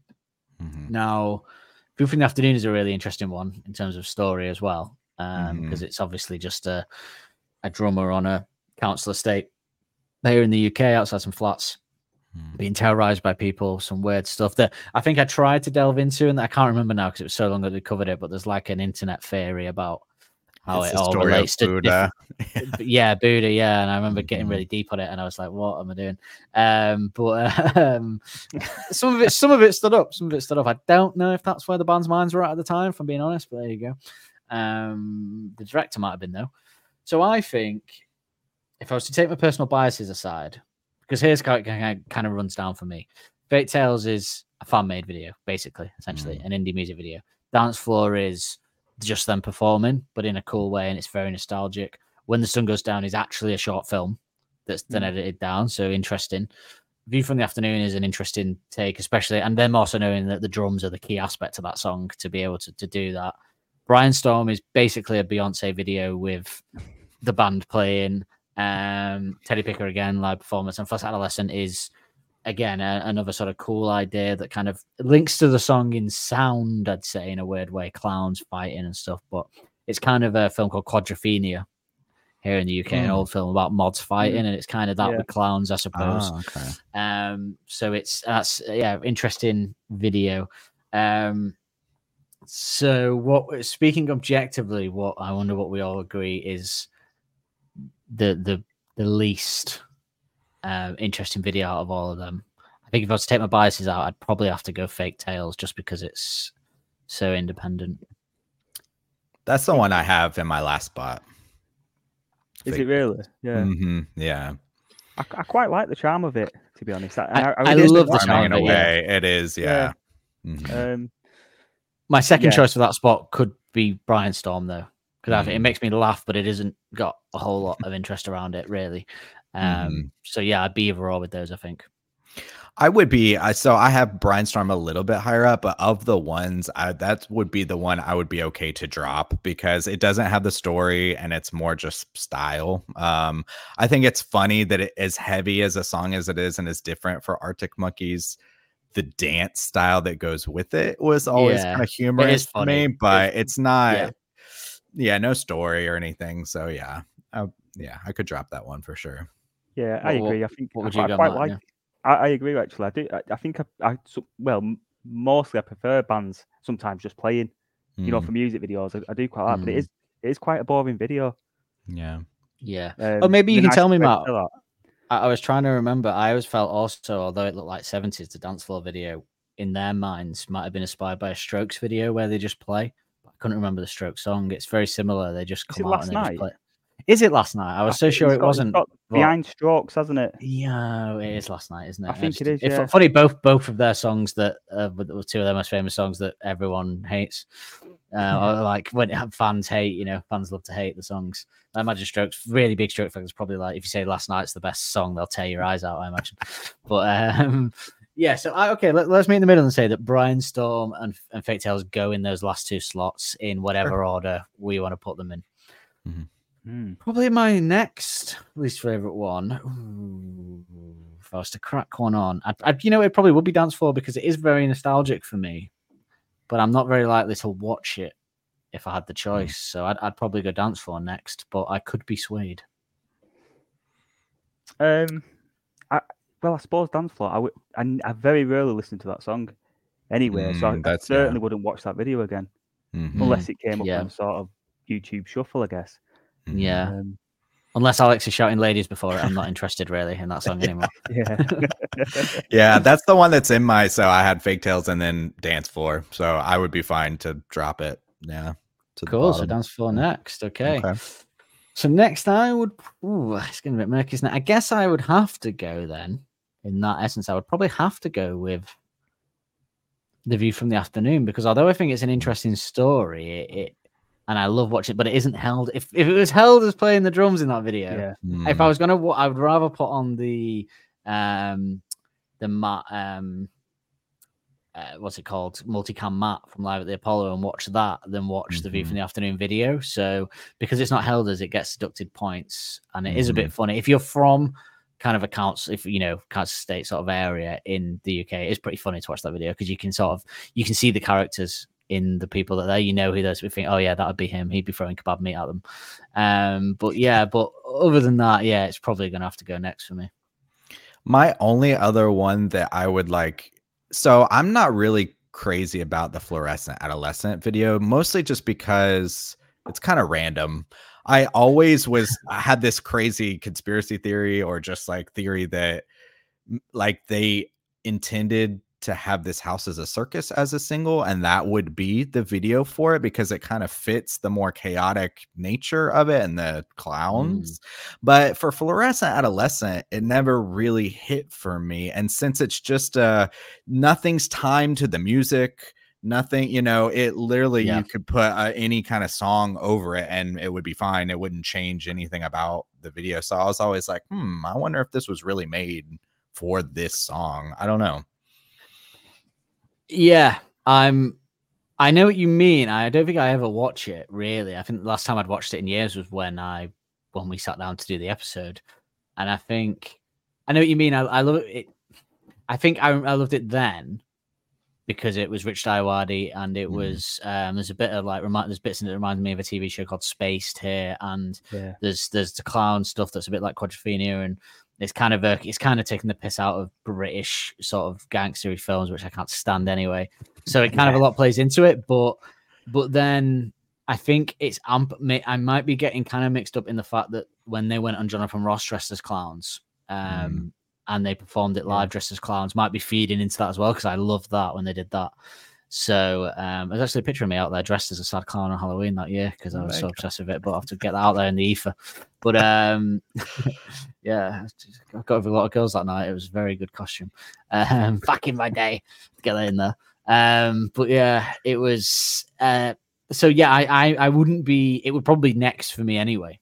So I wouldn't Mm. fight you on it now. hmm I had it quite high, me. I think I, I think I got back into it again when it came back into the set when it came back to the UK for the tour. Mm. um, I would like to test that theory though, Justin. Like if we if we tried, I might try it one time. Download the video and try a few tracks over it. Yeah. I'd- Yeah, that'd be 'cause I interesting to see what think- does to that. I think fluorescent adolescent and I could look it up and um this house circus are close like within I would probably guess 10 to 15 seconds to where if there was some extra footage or they cut it down it would be easy that was always my guess um but as far as I remember nothing linked specifically to the music or like music hits or anything like that I think there's one part I of the think- photos. I think where they look back Mm. at themselves when they're younger, and it's uh, the, it's the um, where did you go? Yes. Mm. Where did you go? might be one Yeah. of it, yeah. I, I, I think. Do you remember when we covered it and we were talking about how to us it sounded like carnival esque and it sounded Yeah. like nostalgia because it is about somebody looking back on their life. And I think Yeah. clowns. I think I think they're playing on clowns and adolescence. Mm, And I, I think the idea. I think the story is basically th- that it's two friends that were friends as kids that were from different worlds and then they've grown Mm-hmm. up and grown apart and they're fighting but then in that moment they realize and remember how they used to be friends which is kind of a take on fluorescent adolescent in a way. Yeah. You know in, in that concept of being older and looking back and how exciting your life was then and how things are different Mm-hmm. now. So i think yeah i think i've taught myself into having it a bit higher. Having it higher but- okay but um but i think that's what feeds into it. But but yeah and it's i always wondered why when they took that house apart for the cover of they went to all that effort in garston of taking that house apart and designing it and doing the cover why they didn't just shoot at this house as a circus video while they're in a house with all that stuff in it That there is a shame. Yeah. Because I love the album art as well. Yeah. Yeah, but there you go. They didn't. Um, or a balaclava video that no one wants could be in there. uh, that is one of the ones where the metaphor stood. So I've got to stress that. At least that didn't let me down. Um, but, okay, so I, so you had okay, so it was it, it was view from and then then And then fl- fluorescent, but fluorescent we're kind of well. Let's park it then because Either one's fine. Yeah. yeah, we'll have them there, and then so we've got left when the sun goes down Mhm. and Teddy Picker. And leave second before the top spot. lights. Oh, sorry, leave the lights come on. So that was your top, and Teddy Picker was ours. So would we all agree that when the sun goes down is so it's three, two, one. Basically, we're going to decide here. Now we all had the others in the top spot, which would imply that we're going to have them first and second. So Yeah. when the sun And so when the sun goes down would be kind of third by default. Yeah. That's got Andy in it. but it has also got a racist actress in it, as it turns out. So points Oh, taken away no. for Oh, that. Yeah, it really? turns out she Oh. was. Yeah, she got in a taxi and used a bad word at a, dri- at a taxi driver, and her career ended. So Uh-oh. um, yeah, so we'll, we'll not that man's fault though, is it?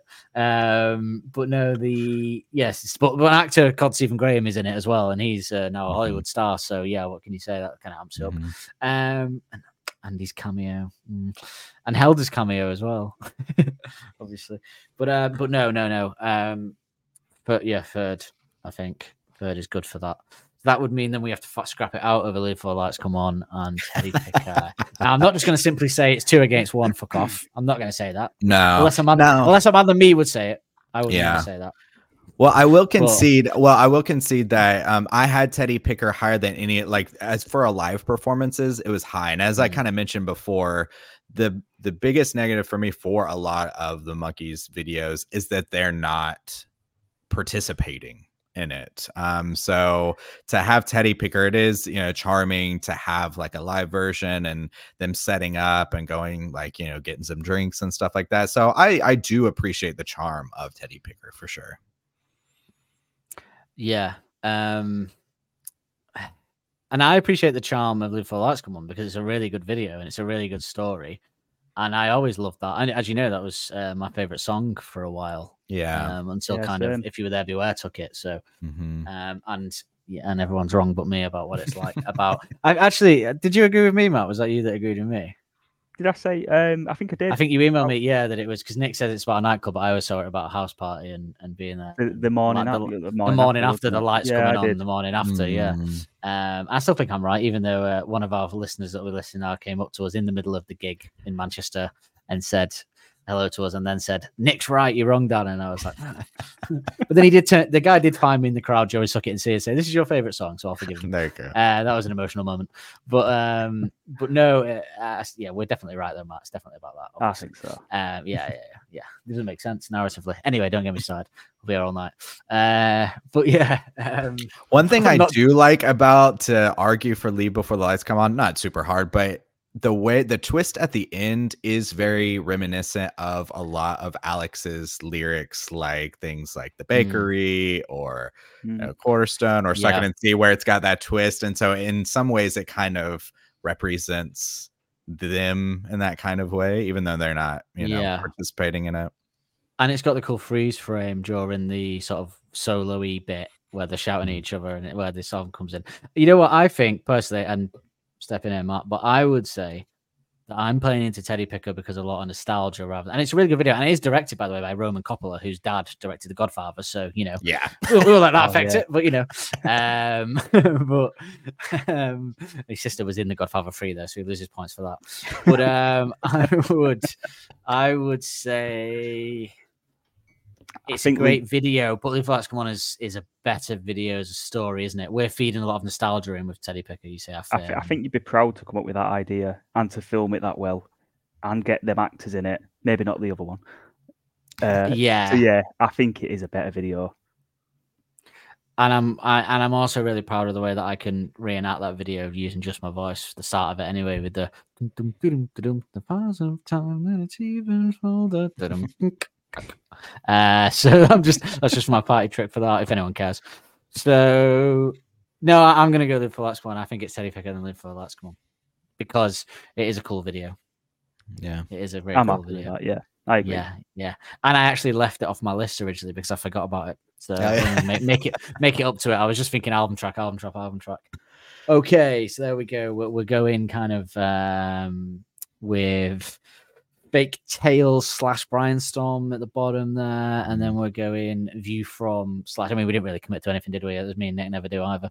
But um then we're going sort of um uh, I think view from the afternoon as well slash fluorescent. But I think what we can all agree on is that the best ones are when the sun goes down, Teddy Picker, Leave for the Lights Come On, and the best Yeah. videos of the era. And Yeah. plenty more where that came from as time goes on. Some very interesting videos on the horizon. In fact, Yeah. the first the first song is a video, isn't it? I always forget about that one. Um Oh, but, yeah. I, I uh, do yeah, too. Yeah. yeah, I always forget that there's a video for My Propeller coming in Oh, January.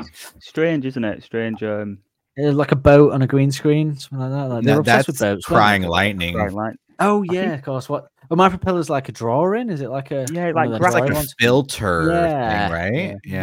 yeah. Is it is it a bit like the Do I Want to Know one, but like a kind of different vibe to it? I can't remember now. Without the budget. But I think Without they're the budget, playing. yeah. Yeah, yeah. and Without the playing, AM uh, Hollywood budget. that they Yeah, had. yeah. Wrexham before they got bought. That was my propeller compared to that. Um, so now what we're going to do is we're going to do, uh, as we've already well established, that Matt's favorite era is tranquility base. logical advances really blooming get me in the mood. And Justin's era is favorite was Nightmare.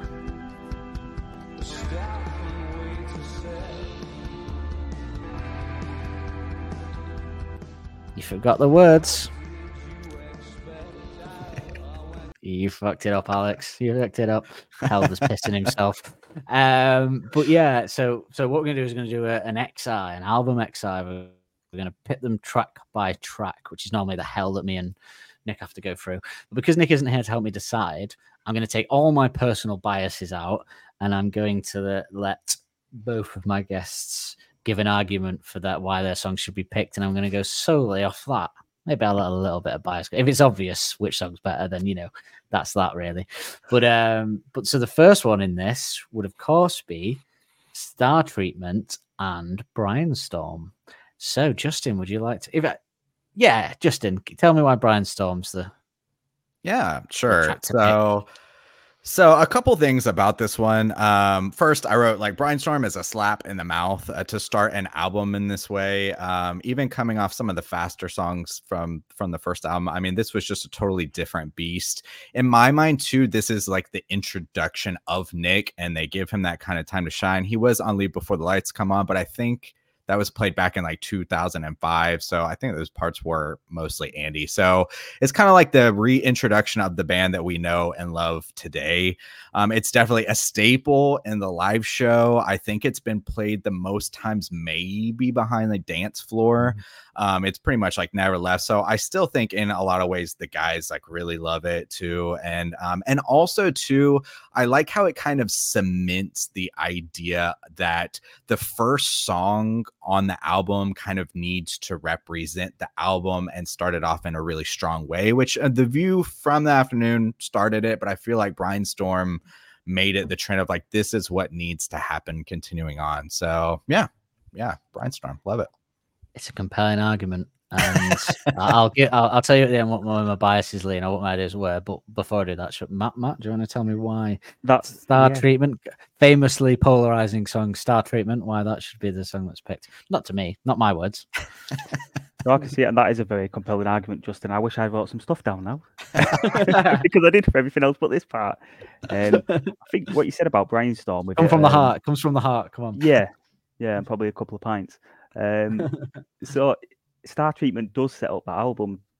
It is such a it is so committed to what the album's going to be, with the opening piano twinkles. I think that's the right word, isn't it?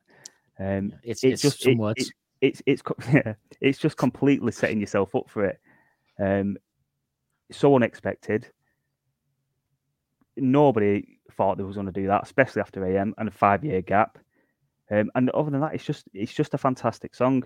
I think what I really like about it the most is it's got Alex's great storytelling, and also not quite understanding what he's going on about, especially for the first few listens.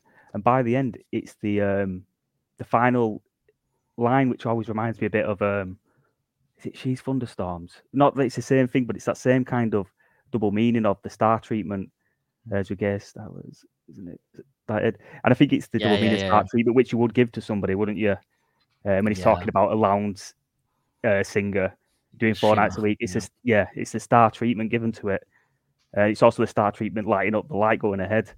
Um, yeah, I just think, it, and I, I- I do like Mm. Brianstorm, but I, thi- I think star treatment's just it's just something else. This is this one's Dan really has hard. the hardest part in this. I know. I said, I said. I don't know why I said I didn't before. That it would be. Uh, I've got the definitely got the hardest part. It's the picking that's the hard bit. Of course it is. So here's my thoughts coming into it. My thought, my heart was with Star Treatment because, okay, nostalgia is with Brianstorm. Brianstorm is Brianstorm, and it's a great song. And you know, I'm a big lover of Helders, so points for that. Uh, one of his best works. Star Treatment lyrically is uh, very interesting for all the reasons you just gave, and also obviously it gives us what is turned out to be an iconic Arctic Monkeys line. I just wanted to be one of the strokes. Now look at the mess you made me make. Um, and I do love the whole um, handcuffed to a suitcase and then in the back seat of a car on a long drive. Yeah, I love it. That's that is like he's written a song and gone, what would Dan like? And he's written that. So um, as he often does. And, and I And think you know what? That, that lyric, um, an apparition. What is it? An apparition is a cheap date, Hmm. and it, it- see- you see it from the, the rear view Mm. mirror. Just so Yeah. um, you can picture it Yeah. completely, can't you? He's wrote a film with them lyrics. He has, and ooh, you try look at you coming in here and throwing another slice. Can I offer a counter argument? go on, go on. So I "Oh, also do love Star Treatment as well, But you said something I had never considered about maybe one point perspective might be a better opener for that album. And I never thought, and I started listening to the album. I rearranged it in a playlist with that being the point. And honestly, I think I kind of agree with that. Um, it's like like Star Trek. It, it's weird to put it some other places in some instances, but also to I think more people might have been more receptive if One Point Perspective had opened the album. So here's you, you both your arguments, your counter argument and second argument. Great. What here's going through my head is Brianstorm, Helders, and the nostalgia of me in a supermarket canteen at 17, listening to it for the first time on Zane Lowe's show, texting Nick about it. And then Star Treatment having, you know, when I first heard it, I didn't, I was like, just like everyone else, I was like, oh my God, what is going on? And then I think two days later, I was kind of obsessed with the whole album. So it's that jarring. I think so. So I think I'm gonna have to give it to Star Treatment only because I think lyrically it pips Brianstorm. Brian Storm loses points because it isn't a very interesting lyric song. It's kind of Mm. funny, but it's not great. It's not his best work. So Doesn't I think because I think that no, no depth, and because Star Treatment, I'm not, that's not going to how it's going to go for the whole of this album, by the way, because I think there's there's other songs that, that do, but Star Treatment has has interesting music that is so like it's almost not a song, is it? It's just a stream of consciousness and some weird music. But it's Yeah. like, well, once you get it, once it clicks, it's like the first time when you listen to Paranoid Android, maybe, and you think this is just weird lyrics and no structure to a song. What's going on? But when it clicks, you go, wow, this is like the best song I've ever heard. And I think Star Yeah. Treatment has that click as well. Um, Mhm. before anyone gets annoyed, I'm not saying it's as good as Paranoid Android. Before I get any tweets or anything like that, that's like from one of the best albums ever made. But so Star Treatment wins the first one, but the second one, mm, oh god, it's never easy, is it? um, one point perspective versus Teddy Picker. Matt, do you want to tell us why I should pick Teddy Picker? Um, why, one point perspective. Sorry, why I should not Yeah. mixed up. Why should pick one point perspective? Um, I'm just thinking about you saying about starting the album now. I've never thought about, about that before. I yeah, I never thought about it either. Yeah. Um, yeah, Yeah, we have Brianstorm actually. Throw it one in point- One point perspective. This is an hard one to describe because it is it, it possibly is one of my favorite Arctic Monkeys songs. Um, oh, I'm going to be terrible for defending these songs. I hope you've got some good stuff wrote down to defend them for me. Um, let me well, I can't do that because it makes me look not biased. If I know, I know, yeah. songs. I'm, I'm going to be terrible at this part. It's a fantastic song. It's um, I can't even think of the lyrics now. It's too much pressure on me. I, want to get. I want to get. I've just realized how good this song is, and and now I want to give Brianstorm to the first song, so it doesn't look like I'm just going to pick. I think it speaks for itself. This song, and I think again a bit like Star Treatment, you don't quite get it. Did you watch the um the Jools Holland performance last year? yeah, I think because Yeah. I my I was getting my girlfriend to Arctic Monkeys at the time, and and I was sort of put it on and stuff, and she was sort of getting into a bit more since Body Paint came out, and I watched that again, and I thought it was like I'd not heard it before, just seeing it live again. Uh, one point perspective, it's yeah, and and again, it- Uh, it's also one of my favorite moments with that little solo that comes through. I always think less Mm. is more with stuff like that, and I think that just proves it. yeah. Oh God. Right. Okay. Hit me with Teddy Picker. Come on. All right, I'm gonna do my best then. Okay. So what I wrote, like the reason like favorite worst nightmare it resonates so much with me is because it came out so quickly, and I th- I think that that actually was a good idea because the first album was so iconic. And the thing about that one is is most of the time when you do kind of polls, people will say like, "Oh, vampires. Vampires is the worst on there. It's maybe the one that you could cut or whatever." And Teddy Picker, I think, kind of speaks to that because um, it's perceptive in a way that's not just about going out to clubs and partying. It's speaking for the youth in a way that's insightful and not just rebellious. It is that kind of punk style, but it's saying something and something that's important for who they were at the time and what the album kind of represents as well for moving this band who shows they don't want to just be known for I bet you look good on the dance floor moving forward. And it's became an iconic song. Um it has you know a fantastic solo and it's um i don't know it's it's chipping away at these popular ideas and kind of giving this beacon but in a fun pop punk kind of sound Mm. so i think it's like taking the step that the first album took and moving them forward in a direction that they really wanted to go and needed to resonate with people Mm, that's a very good argument. And okay, here's here's here's, a, here's where my head's up. One point perspective would be my personal bias because I have a lot of personal things to that song as well as when we cover it, I'll talk about. And I do think it's an absolutely phenomenal phenomenal tune. But what you've just reminded me of is that Teddy Picker, the lyrics are so good, and they're not just like with Brianstorm, they're funny, but like you said, Teddy Picker's actually making a point, which was very important at the time. These celebrities that got plucked out, and he was making this point about fame, and it was very much a UK thing at the time. This this kind of person, you know who they were, you know, celebrity Big Brother types, uh, people like that, and um, and I think it was such, I think it's such a cool song. The video again is great, and but I think the the the lyrics are so insightful and funny at the same time, which is hard to do to do that. Like with the first album, that I think I'm going to give it to Teddy Picker. yeah, another day it could easily be one point perspective, but I think I'm going to give it Teddy Picker. i know i've got an uphill battle but i'll do my best it's okay You definitely made a got an uphill battle with an accent. yeah, you did. You convinced me. Yeah. You, char- you charm me. Um, so. Okay, speaking of uphill battles, it is American sports versus D is for dangerous. Uh, Justin, why don't you go for American uh, for D is for dangerous? Okay, so I'm going to try to give this one a little bit more depth than I think that is typically associated with this song, which is fair. But also to a big thing, their perception and also to what I think was resonating with them going into the second album is the big thing of Andy leaving or whatever. And even just the representative of this is somebody we played with as kids that we grew up with. And even this perception of like, oh, they're becoming huge superstars now and like sticking with the people who are around you and those kind of things. So one of the things that I really appreciate about this song is it feels like it's kind of almost stick like supporting Nick in a way. And I think even like the the instrumentation kind of does that where the guitars drop out a lot.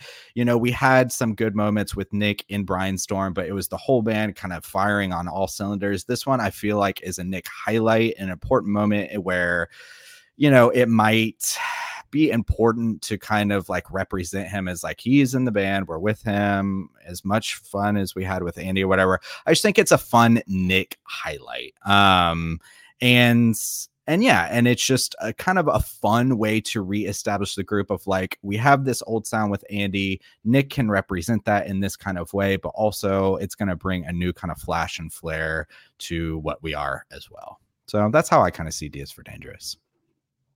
It's a, it's a good argument. It's a good argument. So, Matt, what are you coming with for American sports? Um, American sports. It always feels like th- the sort of um, little sibling to One Point Perspective, and I think it's overlooked for a long time when you first listen to Tranquility. And once you more get into the theme of the album and um, the You just say what I want to hear, not aren't you? This, this is you. This is your argument. yeah, a little bit. you just tell me what I want to hear. Obvious? no, I think I think it carries on that very loose theme about you know the the hotel casino on the moon, Mm. and, and I think it's. Oh, got, do you? um, yeah, I do. Yeah, in a in a uh, roundabout way. I think it carries Very on cool. those. No, no, I know you mean. Yeah. Um, and I love the um the part that comes in when it's the uh, ah, what's it called now? I, I was looking at the lyrics a minute ago, just trying to remember some things about it.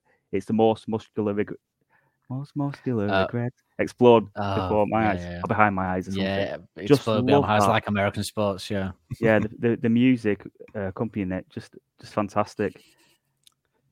Yeah, I'm sorry, Justin. It was a good argument, but I, It's I think all day long because you, I you not only did I, that one. I, I, was thinking it's underappreciated, but it's also a very. I love the piano in that. I love that piano riff. That does not Mm. get enough love. If somebody wrote that piano riff for a mainstream song and sang more obvious lyrics about romance or something over it, that would be a huge hit because that piano is great. Yeah. But um, I, th- I think that you just reminded the muscular regrets on that guitar that comes in that kind of Yeah. in the background. Mhm. Yeah, sorry, but it's got Deeds for Dangerous is perhaps a little bit too um on the basic side. I do appreciate that it's an excellent Nick song and it Yeah. has got one it has got a great lyric in it with the favorite Worst Nightmare. Yeah, it did give us the uh, title. Yeah. Dirty, dirty, Dirty little Herbert as well is you know um in there. But But no, Yeah. sorry, American Sports wins that battle. So at the minute, our XI would be uh, Star Treatment, Teddy Picker, American Sports, which I think is fair. This is an interesting contest next. It is Golden Trunks, the, the uh, well, not the weakest on both because bad things on this album. What's that going to be? Oh paired no, with? next one would be Tranquility Base, right? Yeah, so you know, I I, do was, this. yeah. I do this every time. I I put for some reason I put Golden Trunks after American Sports and then do Tranquility. Oh, it's an interesting one then. Um, Tranquility Base Hotel and Casino versus Balaclava, two songs that you couldn't. that you- Or is it- if The there's ever further, a yeah. showing of how the band changed, this is it. This XI is it. Um, okay, well let, us start. Mark, go on. Give me give me Tranquility. Oh man. Uh, I'm just going to be repeating myself all the time with this. I, I think, well, this definitely does c- carry on the concept or start the concept. Let's say. Um, I didn't yeah. like this. I'll be Yeah. honest. This was a song I did not like on the album when I first listened to it. Um, and I started liking this more when the video came out, and I got obsessed with it. And I obsessed about everything around uh, Tranquility, the whole look of it, the '70s style, Alex's strange look and strange suits and strange little moped that he drives around on. Um, and again, I think with every single song on that album, this is it's hidden depth. There's so much to explore in it. There's so much that hits you. Um, I just think it's yeah, again another fantastic song, and Mm. yeah, Yeah. it, I- it's just really strong opening to this album. I, I was in the same place as you, by the way. This was one of the songs I couldn't get into on the album Yeah. at first, which is funny. And I think I know why. Perhaps we both couldn't get into it. For me, it was a little bit too Bowie, and it, I found it jarring at first that it was a little bit too Bowie. And I thought I don't like to think that Alex sounds like someone It else. You know what I mean? He's, Alex, so it felt a little bit forced, which is the same Yeah. thought that I had, interestingly, with um, uh, the second song on the car um, as well. Felt a bit Bowie to me. The um, the funky one. Oh, yeah, um, Not quite worth. Not quite. what- mm. Yeah, quite. what I think Yeah. whatever it's called. That was the same thing for me, jarring. So interesting, similar ideas there. Okay, so there is a shout. There is a chance for balaclava in this then. So go on, Justin Hills. Okay, so I put this is the song in the album where they're starting to leave the old style behind, but doing it in a much more complex way. It feels like a nod to the old stuff, which they recognize is important, especially to the listeners who are coming into this, wondering where they're going to be moving forward, but also that it's important to move forward in a new kind of way. It's a much more complex arrangement, which again, I think highlights Nick as a new member of the band and this is the kind of first taste of that darkness that we're going to get later that dark breakdown the heaviness which i always theorize especially after listening to y'all's breakdown of the lyrics might have been this kind of constant build to imitate kind of like sex or an orgasm in the way it kind of like breaks down i don't know maybe um, so I always thought it was a, like a kind of interesting correlation with the lyrics and the theme of the song, and then introducing us to that like really dark element and showing like what the band could do with that. So good job you were on the episode when we did that because Nick's so sex starved at this point that if you talked about orgasms, you might might have to go off camera. Um, but no, so I um okay. You know what? Because and people are gonna fucking go mad about this XI. I think Nick might go bad, and this might be the end of the podcast when he sees this. But I'm gonna go because I think even though Tranquility is both great Nick songs, by the way, as well, both great Nick bass lines for these to, to compete because of the teething problems, and I still think his voice is a bit too Bowie in it, a little bit. I'll say that in like a hush voice in a dark corridor, so no one can get mad at me. But he, he is a little bit maybe too Bowie, and he isn't like that on the rest of the album. Really, he's Alex on the rest of the album. He's, he's Alex Land voice, um, and because Balaclava has one of my favorite metaphors of of it being about a, a bit of a guy that's you know the ch- girl cheating or whatever, and uh, but it's actually on the surface of it about some people robbing houses with balaclavas on a very cool uh, double meaning. I'm gonna go for balaclava in this Whoa. instance.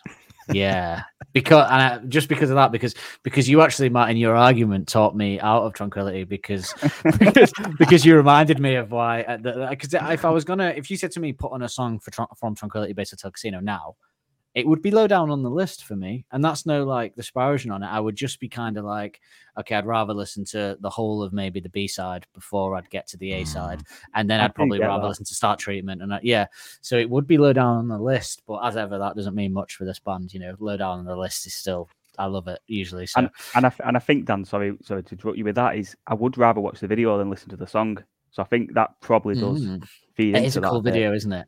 Yeah, you know what used to annoy me as well? At at the time, I worked in an office, and there was a guy that I hate. Oh, you won't be listening to this. Um, called called called Mark, and he used to answer the phone like, "Hi, Mark speaking." And then the song came out, and it used to, and then I just think of him every time I heard the song, and it that wound me up.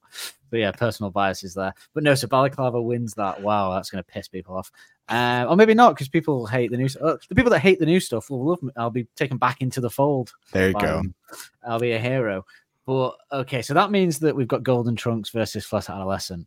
I mean, do you want I to might as bother well Matt? sit this out. No. Uh, yeah. yeah. well, at least I get one. I don't have to work so hard for it. Don- Donald, it may mock Donald Trump, but I don't know if that, that's enough to. Um, unless you, anyone, uh, maybe your politics, Justin. Maybe I'm offending. Oh. Thank God for that. Um, but no, okay. Well, do you want do you want to argue, it, or should we just give it to Fuss Adolescent? Because I think we both. I think we you've got that's to give it to Fluorescent. Yeah. Do you, you, You you probably you prepared an argument though, Justin. So if you do you want to read it or Well, I mean, I would just uh you know, they're still young, but they're able to write a pop song that becomes iconic about a middle-aged woman losing her spark. That's able to me when I was listening to it, was very young and still resonated with me. I was unable to resonate with that perspective that I w- wasn't experiencing, and to have that as this iconic pop song is incredible. I think it's just yeah. And when I saw, uh, I always have a special place because when I saw them live in 2009 at uh, Leeds Festival, and they did Yeah, yeah. one of my favorite Dion songs in the middle of it, which is, and it was one of the most romantic things I've ever heard, and Yeah. yeah, one of the best moments of my life, probably. I, I don't think it, I don't think it should matter that I was on MDMA at the time, but you know, it's worth bringing up. Um, so that is that. We have gone. You know, there's no contest really. I actually thought it was going to be Tranquility versus Fluorescent, which would have been. I think Fluorescent probably still would have come out with. If Balaclava can beat Tranquility, then Fluorescent certainly can. So, so we've got so always winning. So we've gone, we've gone um, uh, Star Treatment to Teddy Picker to American Sports to Balaclava to Fluorescent Adolescent. So, Favorite Worst Nightmare surprisingly is winning. but I will say this: the B side of First Tranquility is amazing, but then so is the B side of I Favorite Worst know. Nightmare. So, but you will lose towards the end, I fear, on a couple of tracks. But we have got how so? How many tracks more are we dealing with here from the two albums? Seven. So that was five. No, no, I mean we've got one extra song for this, which is 505, have we? Oh, and we're gonna us to let people know we're gonna we decided before the show that we're gonna throw anyways in to the mix Mm, here, yeah. as it's the only B side of the era. Um not as simple as you might think, that pairing of 505 in anyways. People might think, Yeah. well, that'll annoy people as well though. Um I've been fair so far, I think. So the next one would be Only Ones Who Know versus I should probably I should probably get the track listing up here because I've been thrown off by me getting Golden Trunks wrong, but it is Um, she looks like fun next, is it? Oh, four out of five. Four out Yeah. of five. four out of five. Ooh, versus only ones you Mm. know. Okay, okay, Matt, do you want to give me some four out of Oh, five? that is, that's tricky, Goodness. isn't it? That one. Um, four out of five. Again, what surprised me about that song when it first come out, it, it well, certainly people I knew who don't like Arctic Monkeys love that song. Um, Mhm. again, but very Yeah. Bowie again. But I don't think it feels forced. I think it, it sounds nothing like Arctic Monkeys, but sounds just like them. If that makes any kind of sense. Um, yes, I know what you mean. it, it's got it's got the catchiness. It's got Alex's um, tur- what do you call it? Turner of phrase. yeah, I I like call it that, I Tony, like that and I've thing you're trademarked that. That's mine. Yeah, it's fantastic. I'll be using that a Um, lot recently in the next eras. Yeah, um, and I think it, it was just a great way to introduce this new sound. I remember the t- the teaser trailer coming out for this. I think it was like a fifty second clip with the turning of the Mm, um, you know the toy casino hotel thing, yeah, um, yeah. and there was a few live clips that came out as well. If you can remember, on mo- very shoddy mobile phone clips, and it was that Yeah. um, the deal neil neil neil neil, and I thought that's something I've heard. Bloody hell, when I must have been about five year old, you know that kind of seventies weird sound I didn't even think still yeah, existed, yeah. Mhm. like yeah, oh, yeah, synth- yeah. synthesizer sound.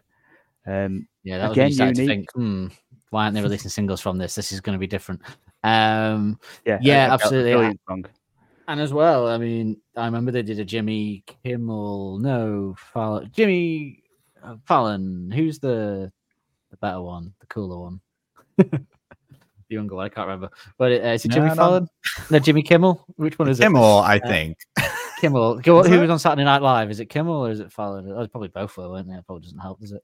Um, anyway, the, the guy that likes to, you know, he's, he's younger and cooler anyway and stuff. But um, I think it's I think it's Kimmel.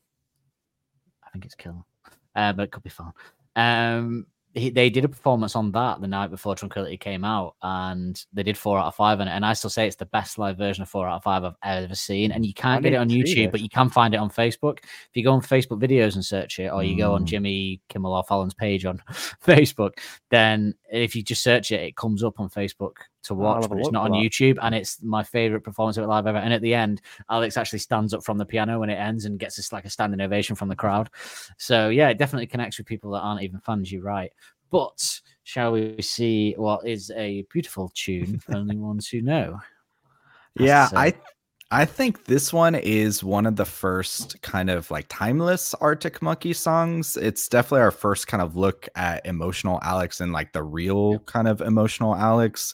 And honestly, I think that this song could have fit on his solo EP, something he did alone, which in some kind of way he did, or um, even I think it could be rearranged and fit perfectly well on the car now. Honestly, uh, in a certain way, I definitely think it could be performed now with their new style and it would kind of Mhm. fit right in.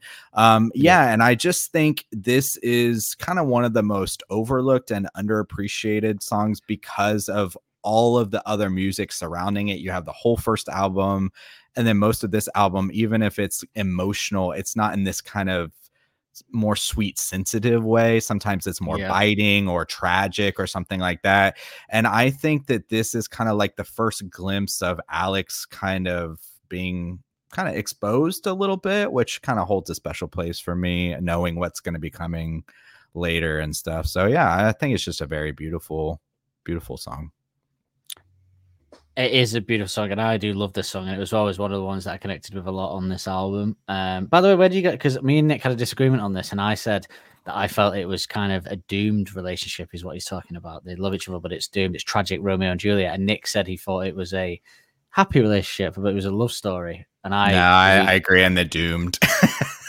thank you, thank you. Where do you stand, Matt? Um, I might I think more towards Nick with that, you know, but I, I, I might have to listen again before I say that. I think it's the it was the music that led me there, and the Romeo and Juliet reference, right? Like if you're going to reference lovers and say Romeo and Juliet, then nobody Mm, thinks yeah. happy ending, do they? So, No, um, but yeah, but then, no, I mean, I guess we, br- we all bring to it what we bring to it, don't we? Um, Mhm. Maybe we're just cynical, Justin. Um, although Nick's probably one of the most cynical people I've ever met, so that doesn't make sense. Um, in fact, he is. He's the only person more cynical than me that I've ever met. Um, so I know you're listening, but yeah, okay, I'm gonna go.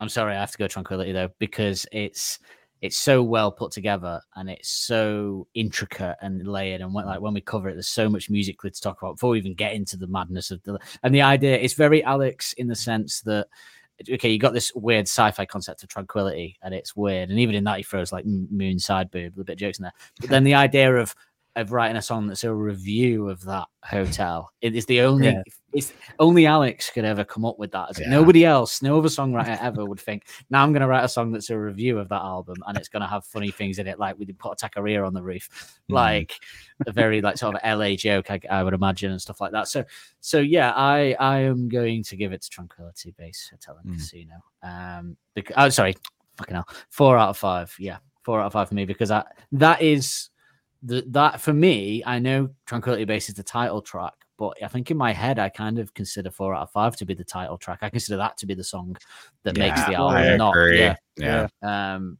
so yeah, interesting that. Okay, well that's the end of part one of our Christmas special, but come back on Christmas Eve to listen to part two, where we'll be finishing our um, list. We've got a few other questions to do. We're going to do our B-side albums that we've created, and um, yeah, a couple of more extra questions. But come back on Christmas Eve to hear that.